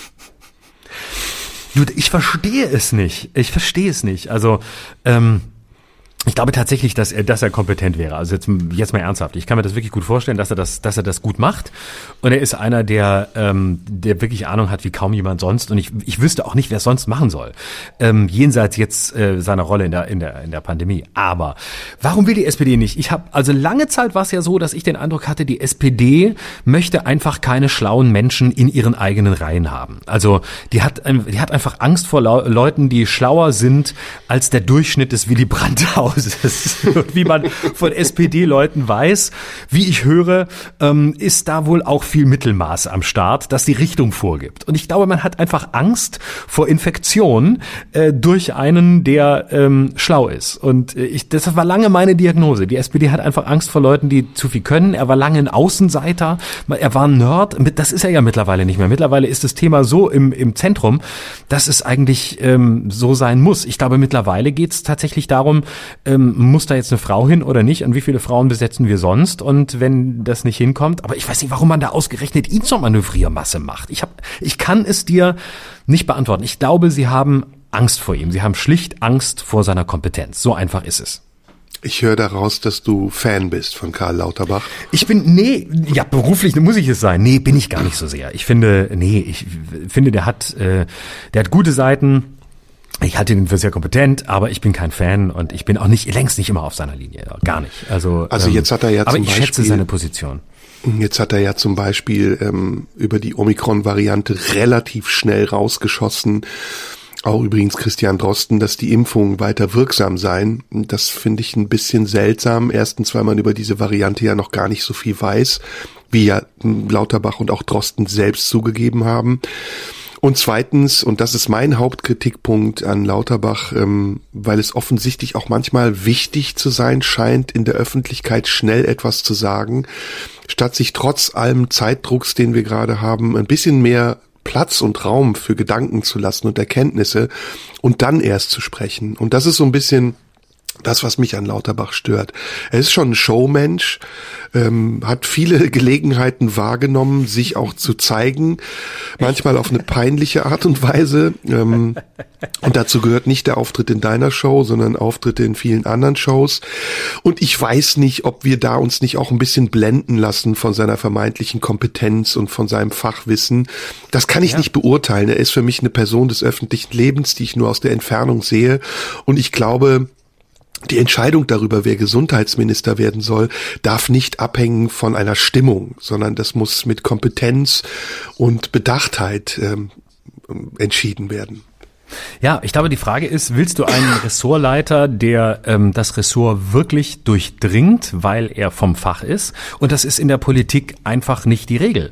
Oder möchtest du eben einen, der ähm, äh, letztlich Generalist ist und in der Lage ist, sich in mehr oder weniger fast jedes Fach einzuarbeiten, weil ja auch auf den unteren Ebenen Staatsminister, Staatssekretäre, Referenten, Berater, ähm, Beamte und so weiter, dort sitzt ja die Sachkompetenz. So sind ja Ministerien aufgebaut, so dass letztlich derjenige, derjenige, der es macht, ähm, in der Lage sein sollte, sich schnell und äh, fähig in ein Feld einzuarbeiten und entsprechend aufgrund dessen zu agieren, was ihm diejenigen, die Fachpolitiker sind, sagen. Aber ich sage es mal so, solange Annalena Baerbock Außenministerin werden kann, gibt es keinen Grund, Karl Lauterbach nicht zum Gesundheitsminister da zu machen. Da gebe ich dir recht, da gebe ich dir recht. Gut, und, und Lauterbach war ja niemals anders. Ne? Also ich erinnere mich, Eben. Ähm, der war immer ein Hinterbänkler, hat äh, gute Pointen für die Heute-Show geliefert und ähm, irgendwann, die Leute waren ja am Anfang, glaube ich, unschlüssig, ist er wirklich so durchgeknallt oder spielt er das Spiel mit? Und irgendwann hat man gemerkt, es ist eine Mischung aus beiden. Also er ist auf der einen Seite, glaube ich, ein Medienprofi, der auch eine gewisse sympathische, sehr sympathische Art von Humor hat.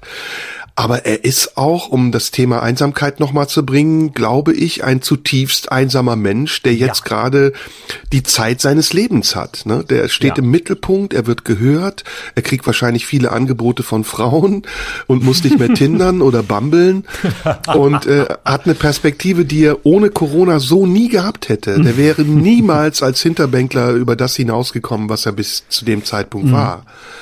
Aber ja, trotzdem also bleibe ich dabei und ich gebe dir recht, ähm, die Entscheidung darüber, wer Gesundheitsminister werden soll, darf nicht davon abhängig, wie populär jetzt gerade jemand ist. Ja, da haben ja. wir uns ja auch in der Vergangenheit schon oft getäuscht. Natürlich, aber äh, ich glaube, der, also wenn, wenn es immer um Kontaktvermeidung geht, ich glaube, äh, Karl Lauterbach hat so viele Kontakte in den letzten anderthalb Jahren wie noch nie in seinem Leben. In einer Zeit, in der alle Kontakte vermeiden sollten, hat er halt ständig mit irgendwelchen Leuten zu tun und fährt, und fährt durch die Gegend und redet nicht nur einsam vor Studenten in Harvard und und hält irgendwelche Vorlesungen, äh, wo die, wo ihm alle anderen zuhören, was ja auch nicht unbedingt Austausch ist. Das ist, äh, das ist wirklich die Zeit seines, seines Lebens, das stimmt. Aber ähm, ja, ich, ich weiß es nicht. Also der Punkt bei, bei Annalena Baerbock ist ein anderer. Ähm, und, und wenn man jetzt, äh, kann man auch sagen, ja, Christian Lindner hatte auch noch nie ähm, ein Amt inne. Das stimmt natürlich. Und das ist auch ein richtiges Argument. Und das ist auch weniger ein Argument äh, gegen Annalena Baerbock als ähm, vielmehr dagegen, dass äh, das Außenministerium eben nicht im Gegensatz zu dem, was man häufig glaubt, das Amt ist, wo man schnell reingeht und beliebt ist und alle haben ein Lieb und man fährt durch die Welt, sondern es ist ein äh, Amt, das eine riesige Verantwortung bedeutet. Es ist ein riesiger Apparat. Es ist, glaube ich, das größte aller Ministerien mit einem sehr ja. selbstbewussten Beamtenapparat, mit unglaublich vielen Leuten, die sich bis in die letzten Ecken dieser Welt auskennen. Und es geht, und das darf man nicht unterschätzen, bei Politik auch darum, ein Handwerk zu beherrschen. Und das Handwerk des Regierens ist eines, das kein anderes ist, als wenn man Schlosser ist oder Autos repariert oder Schauspieler oder was auch immer. Äh, da kann man auch nicht einfach jeden ransetzen und sagen, so du machst es jetzt mal. Hier, das, das Auto ist kaputt, mach das mal. Äh, sondern da gibt es Leute, die das lernen und es ist auch ein Handwerk. Und es ist gut, das nicht gleich auf der ganz großen Bühne zu lernen, sondern vorher. Und ein Ministerium führen ist eine ganz eigene verwaltungstechnische Aufgabe, die wirklich eine, die, die eine eigene Kompetenz verlangt, jenseits von dem, was wir von Politikern mitkriegen. Und da halte ich es mindestens für sehr selbstbewusst, sich mit 41 Jahren hin hinzustellen und zu sagen, ähm, ich bin jetzt äh, Außenministerin und ich kann äh, dieses Ministerium, das sehr selbstbewusst ist und ähm, das auch Führung braucht im positivsten Sinne, nämlich mit Ideen, mit einer Vision ähm, gleich direkt zu besetzen. Vielleicht wird sie das sehr gut machen, das schließe ich nicht aus, aber da bin ich tatsächlich ein bisschen, ein bisschen skeptisch. Das ist viel Chutzpe, wenn man, um es komödiantisch zu formulieren, schon am Plagiatsjäger Stefan Weber aus Salzburg gescheitert ist. Wenn man es dann mit Xi Jinping und mit Putin aufnehmen hm. will, dann ist man sehr selbstbewusst. Aber daran mangelte es ihr ja auch nie. Zwei Personalien indessen finde ich sehr lustig und auch schön. Ähm, die erste ist, dass mein Freund Cem Özdemir Landwirtschaftsminister geworden ist. Was für eine Ohrfeige, oder? Das Was total. für eine Ohrfeige. Das war ja für Hofreiter eine Riesenohrfeige, aber früher war das ja so das Weggebeamt an die CSU. Ja, Landwirtschaftsminister waren ja immer auch. dicke CSU-Politiker. Und jetzt Finde kommt Cem Özdemir. Ganz ehrlich, dass Cem Özdemir jetzt die Julia Klöckner der Grünen machen muss. Also härter hätte es ihn nicht treffen können. Eine größere Nein. Ohrfeige hätte es kaum geben können. Dabei ja. ist er wirklich ein kompetenter Mann und ich schätze den auch.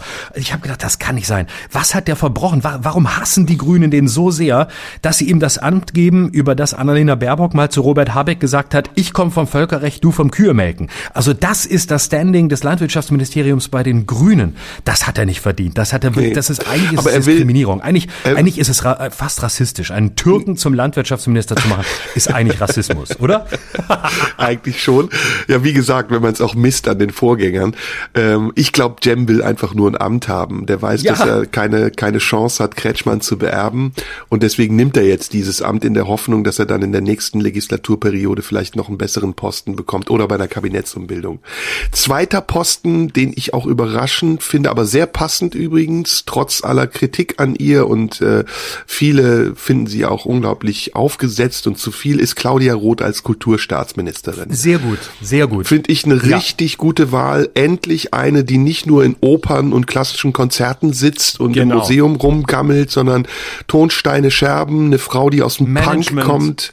Genau. Ja, und die am Puls auch der freien Szene ist. Und ich finde, einen besseren Posten für Claudia Roth hätte es nicht geben können können. Absolut, bin ich ganz deiner Meinung. Ähm, das ist wirklich gut, weil das ist mal, das ist mal wirklich eine, die aus dem Geschäft kommt, die weiß, wie es, wie es äh, äh, Künstlern geht und wie es Menschen in diesem Bereich geht, die das wirklich äh, nicht nur nicht nur äh, weiß, sondern auch selbst erfahren hat. Und wenn du mit der redest, dann weißt du einfach, dass die wirklich sich interessiert, dass die, ähm, dass die diese Welt und diese Kulturszene lebt und zwar bis heute, auch wenn sie nicht mehr direkt drin ist. Ähm, wenn du mit der redest als jemand, der selber in dem Bereich ist spürst du, da ist einfach so eine Verwandtschaft da, wie es nur unter Leuten gibt, die, ähm, die einfach wirklich diese Welt kennen und lieben und vielleicht manchmal auch hassen gelernt haben. Ja, ja das ist eine coole Sau. Ist eine coole mhm. Sau. Viele Grüße an Claudia Roth. Herzlichen Glückwunsch an Cem Özdemir. Wir sind eigentlich so ganz zufrieden. Damit können wir doch jetzt in die Woche starten, oder? Absolut. Und ich bin auch sehr zufrieden, dass, äh, dass Christian Lindner Finanzminister ist. Ist für mich auch, ja. finde ich auch toll. Freue ich mich drauf. Finde ich wirklich, finde ich wirklich gut. Einfach, weil ich mich drauf ja. freue. Äh, ich bin ja, gespannt. Also freuen Ich auch, total. Ne? Ich bin sehr gespannt, wenn es mal wirklich hart auf hart kommt, was er dann macht. Ich, Die große Frage ist, kann er regieren? Ne? Ja, ja, ja. Also ich halte Und ob dieser Satz ihm nicht nochmal um, ob dieser Satz ihm nicht nochmal um die Ohren fliegt. Besser gar nicht regieren als schlecht Absolut. regieren. Und der, ich habe, ich, und genau. Und wie lange er bleibt. Wir dürfen nicht vergessen, er ist zweimal von Bord gegangen. Einmal als Generalsekretär 2011, als er einfach hingeschmissen hat, weil er keinen Bock mehr hatte. Ähm, in, in der seligen Zeit von Philipp Rösler, der dann sein Nachfolger wurde. Und er hat 2017 bei den Jamaika-Verhandlungen hingeworfen. Und ich schließe auch nicht aus, denn das Finanzministerium, darf man vergessen, ist auch das Ministerium gewesen, wo schon andere hingeschmissen haben. Und ich habe, glaube ich, irgendwann mal den Gedanken gehabt, Christian Lindner, nachdem er so oft hingeschmissen hat, ist der Oskar Lafontaine der FDP. Und erinnere dich dann, was Oskar Lafontaine damals gemacht hat, als er Finanzminister war. Er hat nach einem Jahr hingeschmissen, weil er sich selbst immer größer hielt als das Projekt, das er gerade verantwortete. Und ja, klar. ich weiß nicht, ob das nicht vielleicht vielleicht, vielleicht, vielleicht auch bei Christian Lindner eine Perspektive sein könnte. Wir lassen uns überraschen. Wir werden auf jeden Fall hier darüber reden. Unbedingt. So, das war's für heute. Ähm, das hat äh, wieder. Der Spaß ist das völlig falsche Wort nach, nach so einer Show. Es war anregend, es war spannend. Ich danke dir sehr für deine Gedanken, für deine Gefühle, für alles. Und nächste Woche hören wir uns wieder. Dienstag, 10 Uhr. Abonniert uns, schreibt uns und ähm, wir lesen alles und freuen uns. Danke dir auch, Florian. Bis nächste Woche. Macht's gut. Tschüss. Tschüss. Das war Schröder und Sumunju. Der Radio 1 Podcast. Nachschub gibt's in einer Woche.